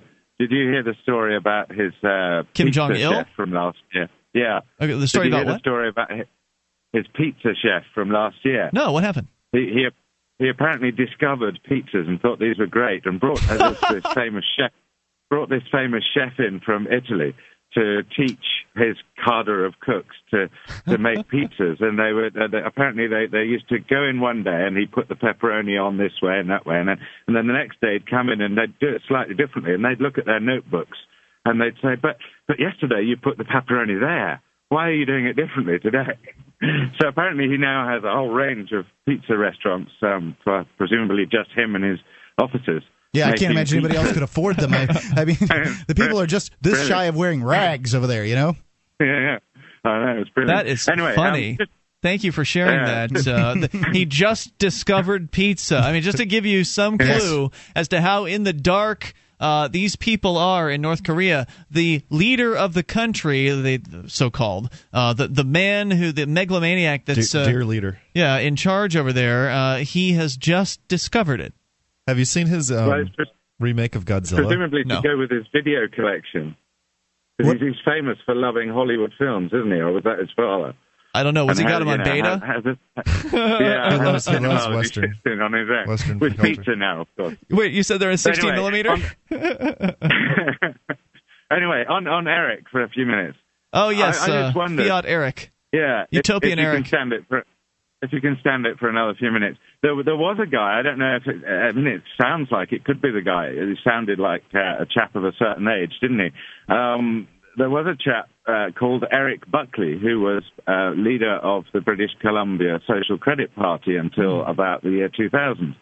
Um, and what that, what the chap who what the chap who was calling in seemed to be inching towards, and obviously we didn't hear the, the the whole story. What sounded to me a little bit what what I understand of social credit, which is um, this idea where if you've got uh, an amount of money in the economy and your economy is growing, somehow you've got to monetize that. And, and like Mark was saying, you could dig gold out of the ground, but in their system, I think they they advocate that a national monetary authority would would carefully inject the amount of extra money so that the so so that that growth in the economy could be monetized without it being a battle for cap- for grabbing what money you can off someone else. And the reason I was calling was actually uh, a couple of months ago I was reading a, a 19th century American um, anarchist, Josiah Warren, who was a, a Massachusetts guy um, and, and did quite a lot of work on the money system in, in Massachusetts. And one of the big things about the 19th century American anarchists was their idea of mutual banking, where realistically, when we're talking about um, money as a as a token of exchange, why do we need to borrow it? If I if I'm creating some something of value to you, then mutually we can just swap um, a bit of paper that says I can go and get something of value from someone else, so long as we all agree that that is is the standard, Mhm. and it needn't be backed with gold. And one of Warren's problems with the gold system was just as now the powerful bankers can can control the, the printing presses um, in a in a fixed system with with you know a, a sort of a finite. You have to go and dig it. You have to go to some effort external to the sort of creation of wealth in the economy to dig out more gold. So what what he was suggesting in, in Massachusetts 150 years ago was that all the businessmen, if you like, who wanted to trade with each other would put in some sort of guarantee, usually a, usually some value of their property, say. It's like a value, a, a barter system, Mark. Didn't right. you used to um, didn't Yeah. international barter exchange? Isn't that what it was called? Yeah, there's a, a national one called ITEX. Yeah, the, the problem is Yeah, the yeah. only problem you run into is when you get a you know certificate and you don't want anything from the the merchants that are in that system. So it would require a fairly need a better wide system. Trade yeah, out. a wide and better system. Yeah. Thanks, Jock. More for the uh, more coming up. Thanks Yeah. for the call. More on the way here. Uh, this is Free Talk Live. Bring up anything. This program is brought to you by FreeKeene.com. FreeKeene.com features audio, video, and blogs chronicling the transition to a voluntary society. FreeKeene.com also has comments and discussion forums so you can be heard. FreeKeene.com. This is Free Talk Live, and you can bring up what you want by dialing in toll free at 800 259 9231. The SACL CAI toll free line. Joining you tonight, it's Ian. And Curtis. And Mark. And you can join us on our website at freetalklive.com and enjoy all the features, including listening options. We've got live streams and a webcam and listen lines as well. So head over to listen.freetalklive.com. You can listen in in whatever way works best for you. Listen.freetalklive.com. However, if uh, you do have a local radio affiliate in your area that carries Free Talk Live, that's the best way to listen because then you can help support local advertisers that are uh, are on the show running during the program and help keep Free Talk Live on the air in your local area. So that's an important thing to do. And if Free Talk Live is not on the air in your area, then you can learn how to get it on the air by going to localfact.freetalklive.com. Local FAQ.freetalklive.com. Take the StartPage.com's seven day challenge. For seven days, use StartPage.com instead of your Big Brother search engine, and you can experience the difference. You'll get search results aggregated from 12 major search engines. Unlike your old search engine, however, you'll have complete privacy in your search. They offer, also offer a proxy service for each uh, search result. So all you have to do is click the link beneath it at startpage.com. It's, uh, it's as easy as using any of the other uh, search engines. Startpage.com. All right, so uh, we're going to continue here. You may call in about whatever's on your mind at 800 259 9231. We're talking about uh, barter. And Mark, you said you uh, wanted to address a problem, at least one problem with uh, barter barter exchange. First, l- explain what a barter exchange is. Well, um, you know, I don't know what I haven't looked into them um, recently, but I've you know used them in the past, and essentially, it's a a business that allows people to exchange their uh, goods and services for other people's goods and services without having to actually use cash. So you know, you, you just, get points, right? Barter yeah, points. Yeah, they, different ones do it different ways, but yeah, Barter bucks. Um, and I'd say the biggest problem with it is is that the government wants a cut of everything that you do. So there's I mean, IRS forms right? so you stuff, right? basically have to pay taxes on everything you uh, buy or sell or whatever. Um, you, You have to get- calculate the value. Yeah, and you, that you sort of thing? calculate the value. It's um, it really ends up being not really that great of a deal. But even in the absence of, let's say there were no uh, IRS. Right, but the government screws screws up barter exchanges to the point that they're barely um, on the radar, especially national level ones. Ah. That's the point I'm trying to make. the reason why they're unpopular is Right. because of the government. If the government didn't look at uh, you know essentially people's labor as their own, then they, these things would be much larger and much wi- more widespread, and there'd be competing ones.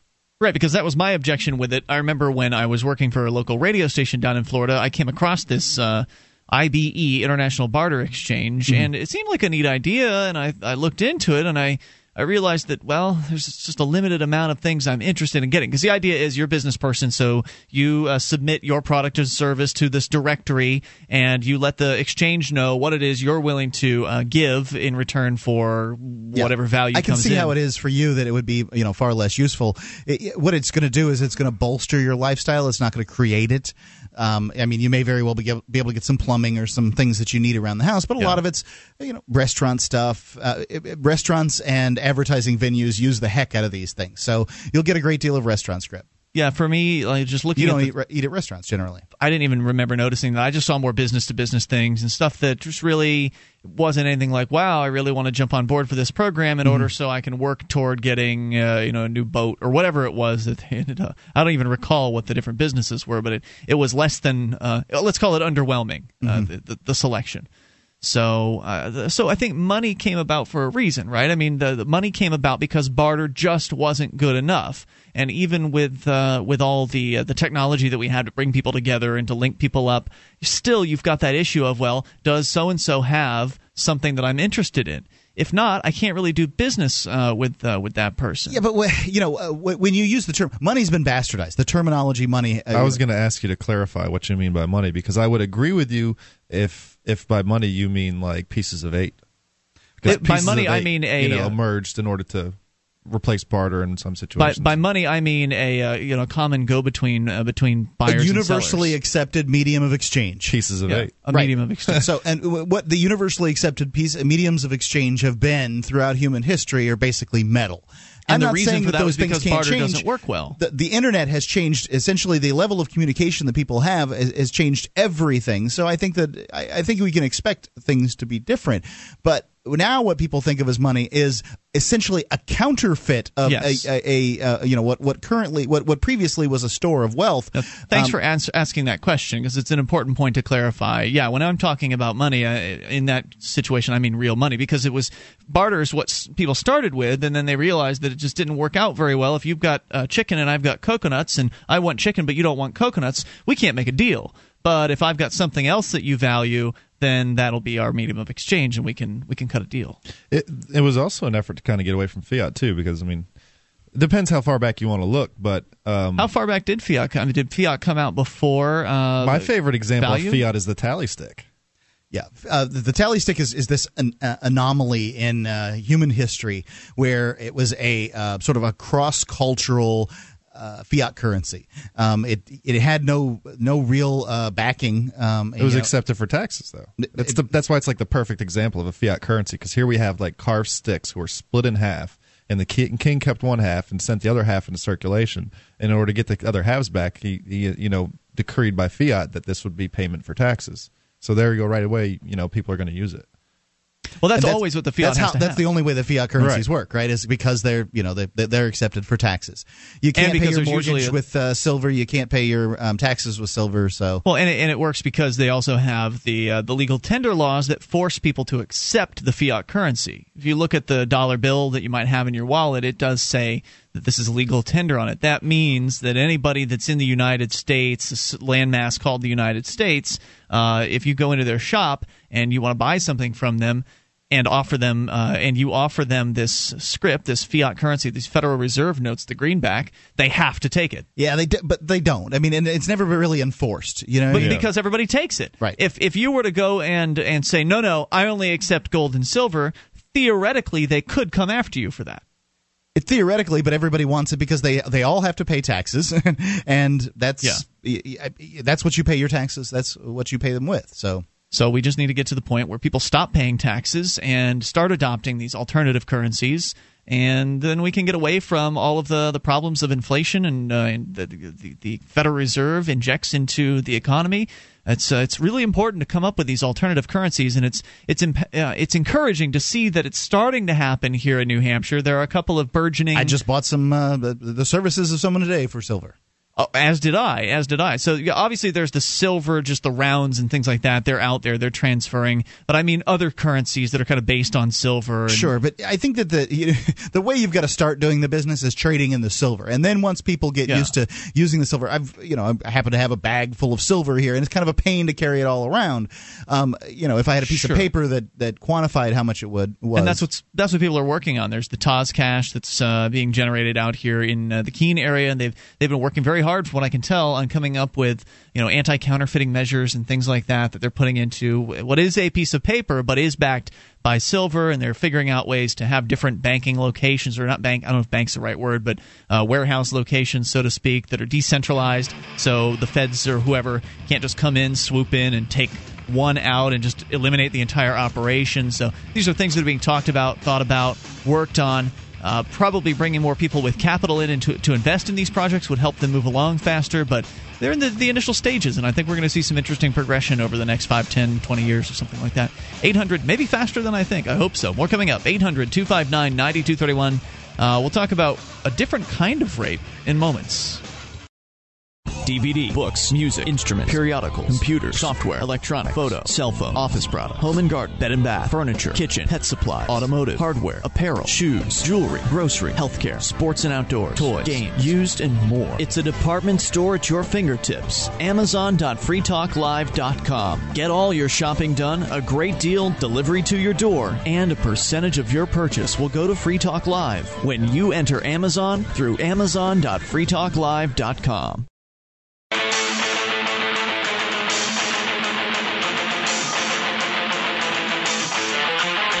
This is Free Talk Live, and you are invited to take control of the airwaves. Dial in, bring up anything at 800 259 9231, the SACL CAI toll free line. 1 800 259 9231. Joining you tonight, it's Ian. And Curtis. And Mark. You can join us online at freetalklive.com and get signed up for our news updates. Whenever there's something you need to know about Free Talk Live, you will know first if you're on the news lists. And you can get there, uh, you can do via email, you can do a Twitter, Facebook get your updates delivered in the way that's best for you. I think email happens to be the best because, well, you always see it. Twitter, Facebook, a little more transient.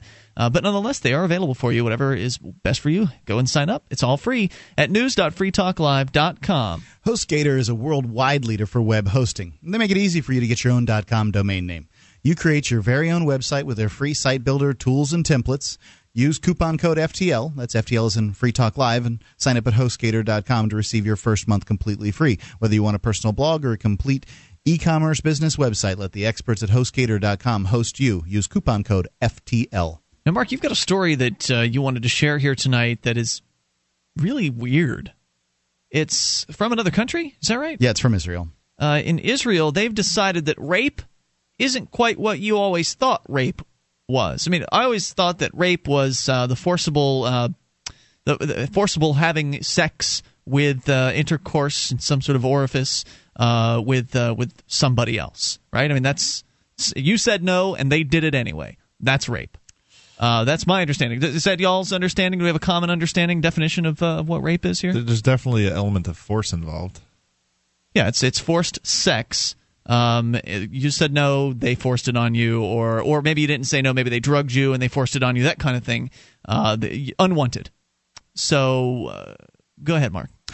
and uh, force involved. Yeah. yeah. this is from Guardian.co.uk. Uh, Palestinian man has been convicted of rape after having consensual sex with a woman who he who had believed him to be a fellow Jew.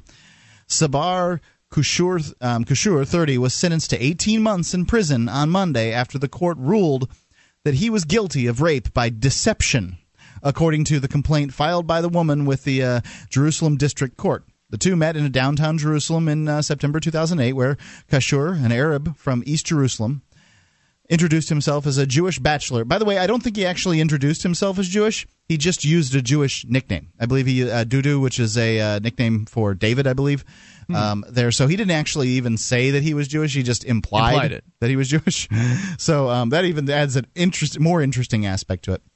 But you'll see just how bigoted and racist this whole thing is uh, shortly. Seeking a um, introduced himself as a Jewish bachelor, seeking a serious relationship. The two then had consensual sex in a nearby building before Kashur left. When he uh, later, when she later found out that he was not Jewish but Arab, she filed a cr- criminal complaint for rape and indecent assault. Although Kashur was initially charged with rape and indecent assault, this was changed to a charge of rape by deception as part of the plea bargain arrangement.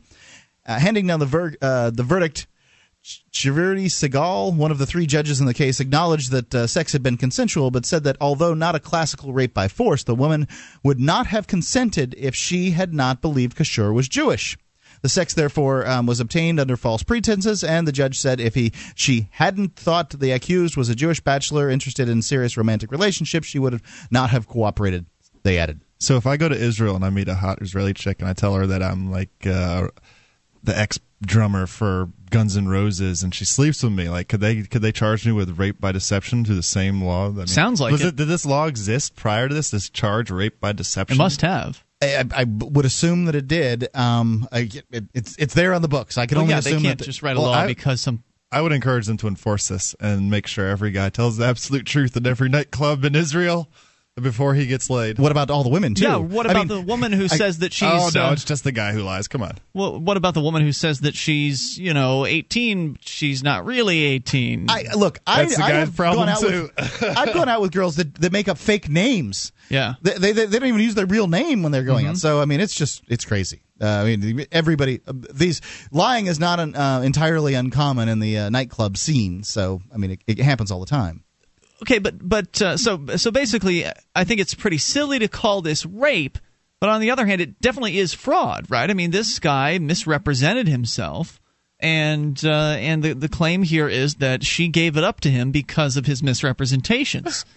I mean, it should uh, restitution be paid in uh, in this case? I hope not. Well, um, I think that there's there, there's certainly a level of bigotry involved. I'd like to read uh, another section of it here. Um, Segal said the court is obliged to protect the, the public interest from sophisticated, smooth tongued criminals who can deceive innocent victims, innocent victims that just go sleep with somebody they just met, at an unbearable price, the sanctity of their bodies and souls, when the very basis of trust between human beings drops, especially when the matters are at hand are so intimate, sensitive, and fateful. The court is required to stand firmly at the side of the victims, actual potential and potential, to protect their well being, otherwise, they will be used, manipulated, and misled while paying only a tolerable and symbolic price. Uh, Gideon Levy, a liberal Israeli commentator, was quoted as saying, I'd like to raise only one question with the judge. What if this guy had been a Jew who had pretended to be a Muslim and had had sex with a Muslim woman? Would he have been convicted of rape? The answer is, of course not. Arabs constitute about 20% of Israel's population, but relationships between Jews and Arabs are very rare. There are few mixed neighborhoods or towns, and Arabs uh, suffer routine discrimination.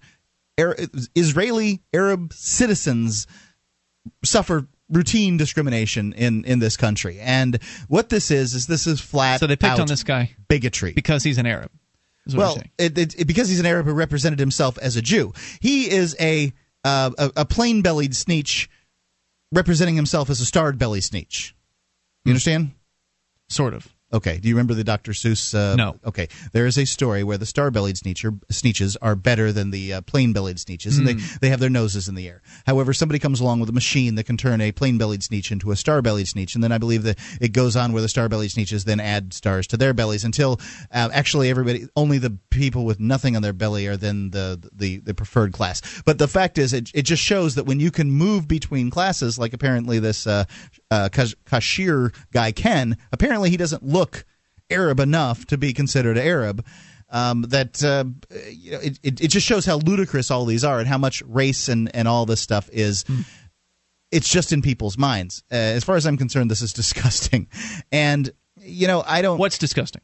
This uh, th- this court's ruling. It's it's, it's uh, utterly disgusting. What about we can fraud, talk though? about the fraud. Yeah, we can talk talk about the fraud aspect, but I'd like to point out that uh, I, I think that in my life, I don't know how it is in, in the rest of the world, but I find Jews uh, can can be very insular on you know this sort of particular issue. They're raised. Look, it's it's you should you should grow up and marry a nice Jewish boy or a nice Jewish girl. Like that's what's told. My mother never told me you should marry a white girl. Okay, so uh, it's it's a it's a much more insular society, and I suspect it's even more so over in Israel where their government uh, routinely discriminates against their uh, their Arab counterparts. So if you're at a uh, you know out at some dating location, you meet a guy or you meet a girl, and the uh, the other person involved tells a lie in order to uh, entice you into sexual relations later on, has a crime been committed? Is is that? I mean, it seems clearly fla- uh, fraudulent to me. And Curtis, you you balked. You said that uh, oh, no big deal. It's no problem to lie in order to get sex from someone. Is that what you were saying? Uh, let's see. um, I think what I would be opposed to is s- so, sort of uh, who's gonna, who's going to police this. Well, y- your sex has no value. Okay, you decide to have sex because you decide to have sex. It's it's it's it has the same value as handshaking, as far as I'm concerned. It has the value you put on it. Mm-hmm. If you decide to trade your sex for the opportunity to be with somebody who's a, a rich Jewish millionaire, and he turns out not to be. As far as I'm concerned, you have uh, acted uh, you, you've acted poorly with your sex, and you've shown Yeah. how little of little value it is because you're willing to trade it You- on um, on the know, say-so. on the say so. Yeah. However, I think that there's That's a good point. I, I think that you I think there's at the extreme you face uh, you know severe repercussions and ostracism for misrepresenting yourself in a sexual scenario. I think maybe that's the best answer, Mark, is to have uh, ostracism for people who, you know, you out them as liars and uh, then let them deal with that reputation. Spread the word amongst the other uh, ladies or guys or whoever and say, Watch hey, out, ladies. This guy will lie to you to get in your pants. Oh my God. I can't believe it. This is Free Talk Live. Buyer beware, I guess. More coming up. Free Talk Live. Take control. You can listen to Free Talk Live on the radio via podcast, the webcam, and our live streams at freetalklive.com. Not enough options? Now you can listen to Free Talk Live from any phone, anywhere. Add this number to your phone 760 569 7752. It's a long distance call, so make sure you're familiar with your phone's calling plan. The Free Talk Live listen lines are airing the latest episode of Free Talk Live 24 hours a day, including our live shows. Call 760 569 7752. That's 760 569 7752. Talk Live. Only moments remain, but enough time for your call if you make it right now to 1 800 259 9231.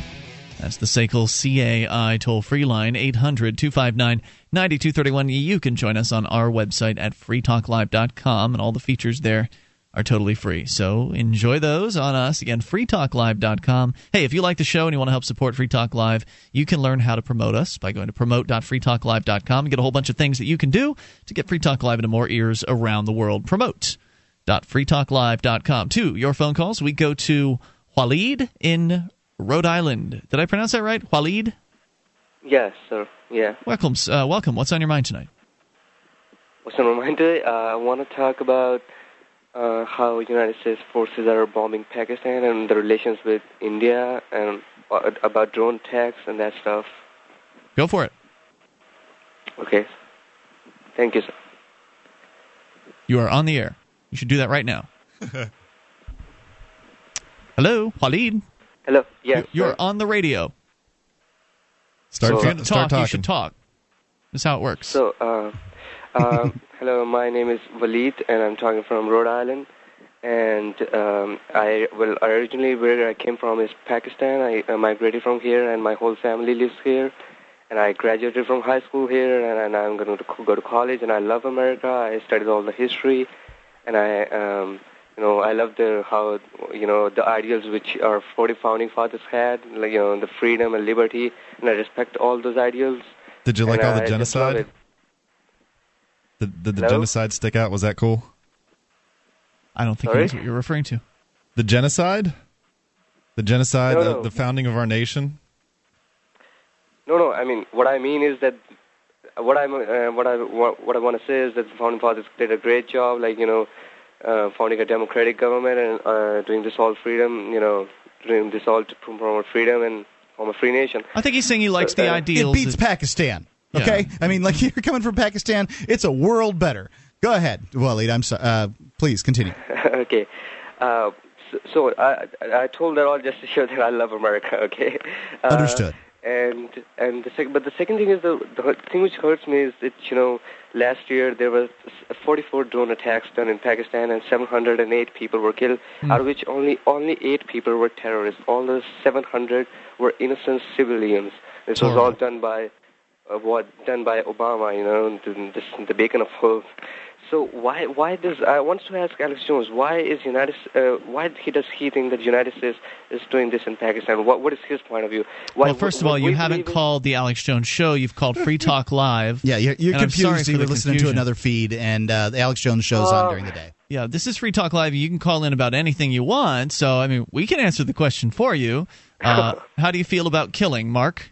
Um, I think it's reprehensible. Not only is it illegal for um, and, and unconstitutional for them to be in Pakistan, but um, you know, it's it's th- these people are innocents. If somebody breaks into my house and robs me, and I decide to, uh, or does something terrible in my home, I decide to go out on the street as they're running away, and I, I shoot at them as they're running down the street, and my bullets tear into innocent people. I'm going to be thrown in jail for murder, at least manslaughter. Um, and whereas when our public officials do the same thing with our military, nothing happens. Well, they're This, not my public as public far as officials. I'm concerned, is murder. Yeah, they're not my public officials, and they're not my military. And I agree with Mark that uh, killing people is wrong, and I'm not in favor of it. And Yeah. wherever it is, whether it's in Pakistan That's- or anywhere it's not else. just that, you know, it's it's an act of war. Like 1,000 U.S. Marines landed on Pakistani soil last year illegally, without any visa, without any anything, illegally hidden in a hidden way. 1,000 U.S. Marines and a lot of other people going through Blackwater and Dynacorp and Rhinosaurs, and they're doing, and you know, this all Taliban shit. This is all. Oh, we've got to let you go. Thank you for the call. I think he, thought he said shirt. something. s- shirt? Didn't sound like shirt to me. Taliban Anyway. stuff. I don't know. I, I, I maybe I wasn't paying close enough attention. He, he has a bit of an accent. you know? let's, he let's does, take a try on what he was trying to bring up, though. I mean, I I totally agree. It's an act of war, and I, I think that um, the people in Pakistan who are uh, enduring this are are justified in defending themselves. I can't I see so. how they, you know, they wouldn't. But it's it's when you do defend yourselves against just an extremely, uh, you know, so, so much more powerful force, you're fa- you're going to fail. And so it's a waste of time and life and energy and property to try to defend yourself. But I understand why they would. Um, uh, it's it it's awful. I mean, it's awful. If, if you The can North- imagine that uh, you know some other military coming through and killing your wife and kid by accident, and then what are you? You're supposed to suck it up? Oh yeah, you guys are making the world safe for mm. me, aren't you? Thanks, pal. And this the, the kind of numbers he's talking about there are true, but. Uh, You know, let's say there's 700 killed and only seven terrorists among them. Let's let's go crazy and call it half of the people killed are terrorists and the other half are innocents. You're fighting a despicable war if that's the case. And that's generally how it goes, people. You can't fight a war from remote control and expect to be hitting uh, all uh, you know, hard targets. You just can't expect it. To think that you, just because you don't see innocent bodies blown to pieces and their and their their bellies ripening in the sun, the the, the bodies of children uh, with their heads blown off and their mothers weeping over them, simply because you don't see that on television at night, doesn't mean it's not happening. America, it's happening. You're letting it happen, and it's disgusting. It's, a, it's too bad that isn't shown on television at night. right? Uh, We wouldn't want to show that. Well, that's what happened with Vietnam, right? Is they actually saw some of the real life what was going on over there, and people got dis- disgusted by that. Right now, you have to go on can't- YouTube to see it. Well, here you can't, right? But and the, uh, and the military throws people in jail that leak this video. Yeah, and if you uh, are a member of the media, you aren't even allowed to, to shoot video of the coffins coming home, let alone actual footage of the, the hell of war going on in the Middle East. So it's just, it's horrible. Hope that answers your question, Waleed. Appreciate the call.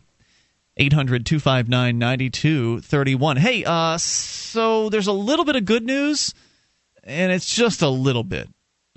Worth giving to you here to give you an example of just how it is that legalization sucks uh, when it comes to marijuana or other drugs. And I'm I'm generally in favor of anything that ends uh, the black market because there's violence and you know theft and things like that that, that come along with the black market. So eh, you know on the scale of things, it's it's a step in the right direction. But man, is it just such a weak step every time it's ever tried. Here's the news from uh, Reuters, Oakland, California on Tuesday legalized large scale marijuana cultivation for medicinal use.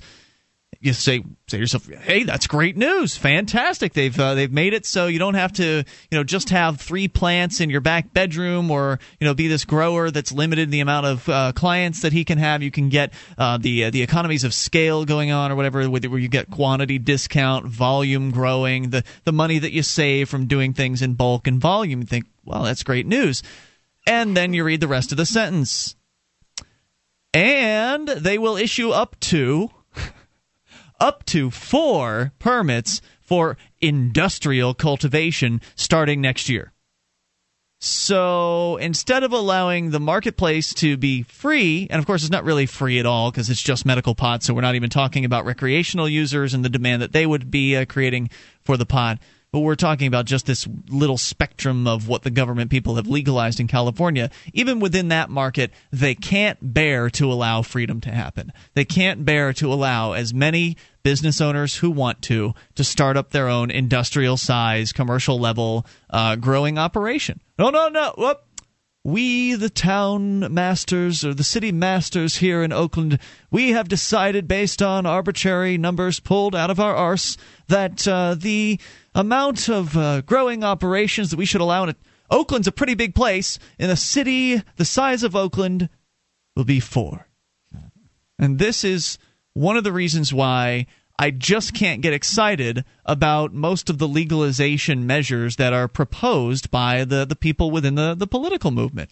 It's yeah. always this mealy mouth crap that uh, doesn't actually do much at all as far as giving real freedom in the marketplace for drugs. I, you know, uh, I, however, the fact is, is that if, the, if they've legalized things, and I haven't looked into looked into this thoroughly, and if there are commercial operations going and stuff like that, people are probably going to grow in their backyards. I just don't. I sure. just can't see people well, getting still, huge. That's the funny. That's the funny thing. I mean, Oakland's in like Central California, but you go up north into Mendocino County, and since the '70s, people have been allowed to grow like 13 plants in their backyard, and I mean, they grow these big ass big trees.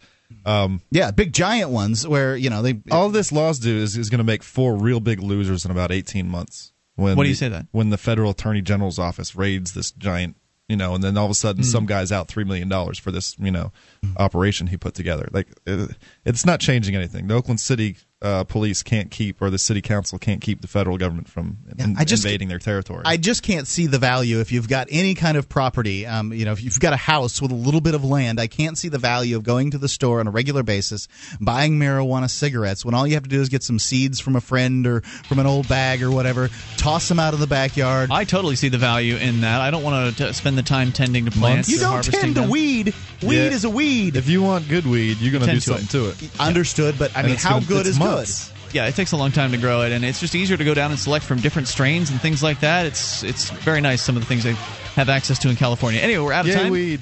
It's been Ian with you and Curtis and Mark. See you tomorrow night online in the meantime at freetalklive.com. How long can you hold your breath? Not long. After air, water is the most critical factor for life. There are dozens of toxic substances in tap water, even pharmaceutical drugs that city processing can't remove. Sadly, most bottled water isn't much better. The chemicals in the bottles themselves are a serious health concern and a huge environmental problem. Filtering your own drinking water is the logical answer. You'll have a much better quality of water and save a bunch of money too. Aquasana filters are thorough and more affordable per gallon than even pitcher type filters filters. Aquasana is consistently voted the best choice by Consumers Digest. The filters are easy to use and install. Call 866 No Bottle to order or link online through freetalklive.com. If you'd like a 20% discount, and who wouldn't, when ordering online, use the discount code FTL. Again, that's FTL. Or call toll free 866 No Bottle and tell them we sent you to get a great discount on all Aquasana products. Drink smart 1 866 No Bottle.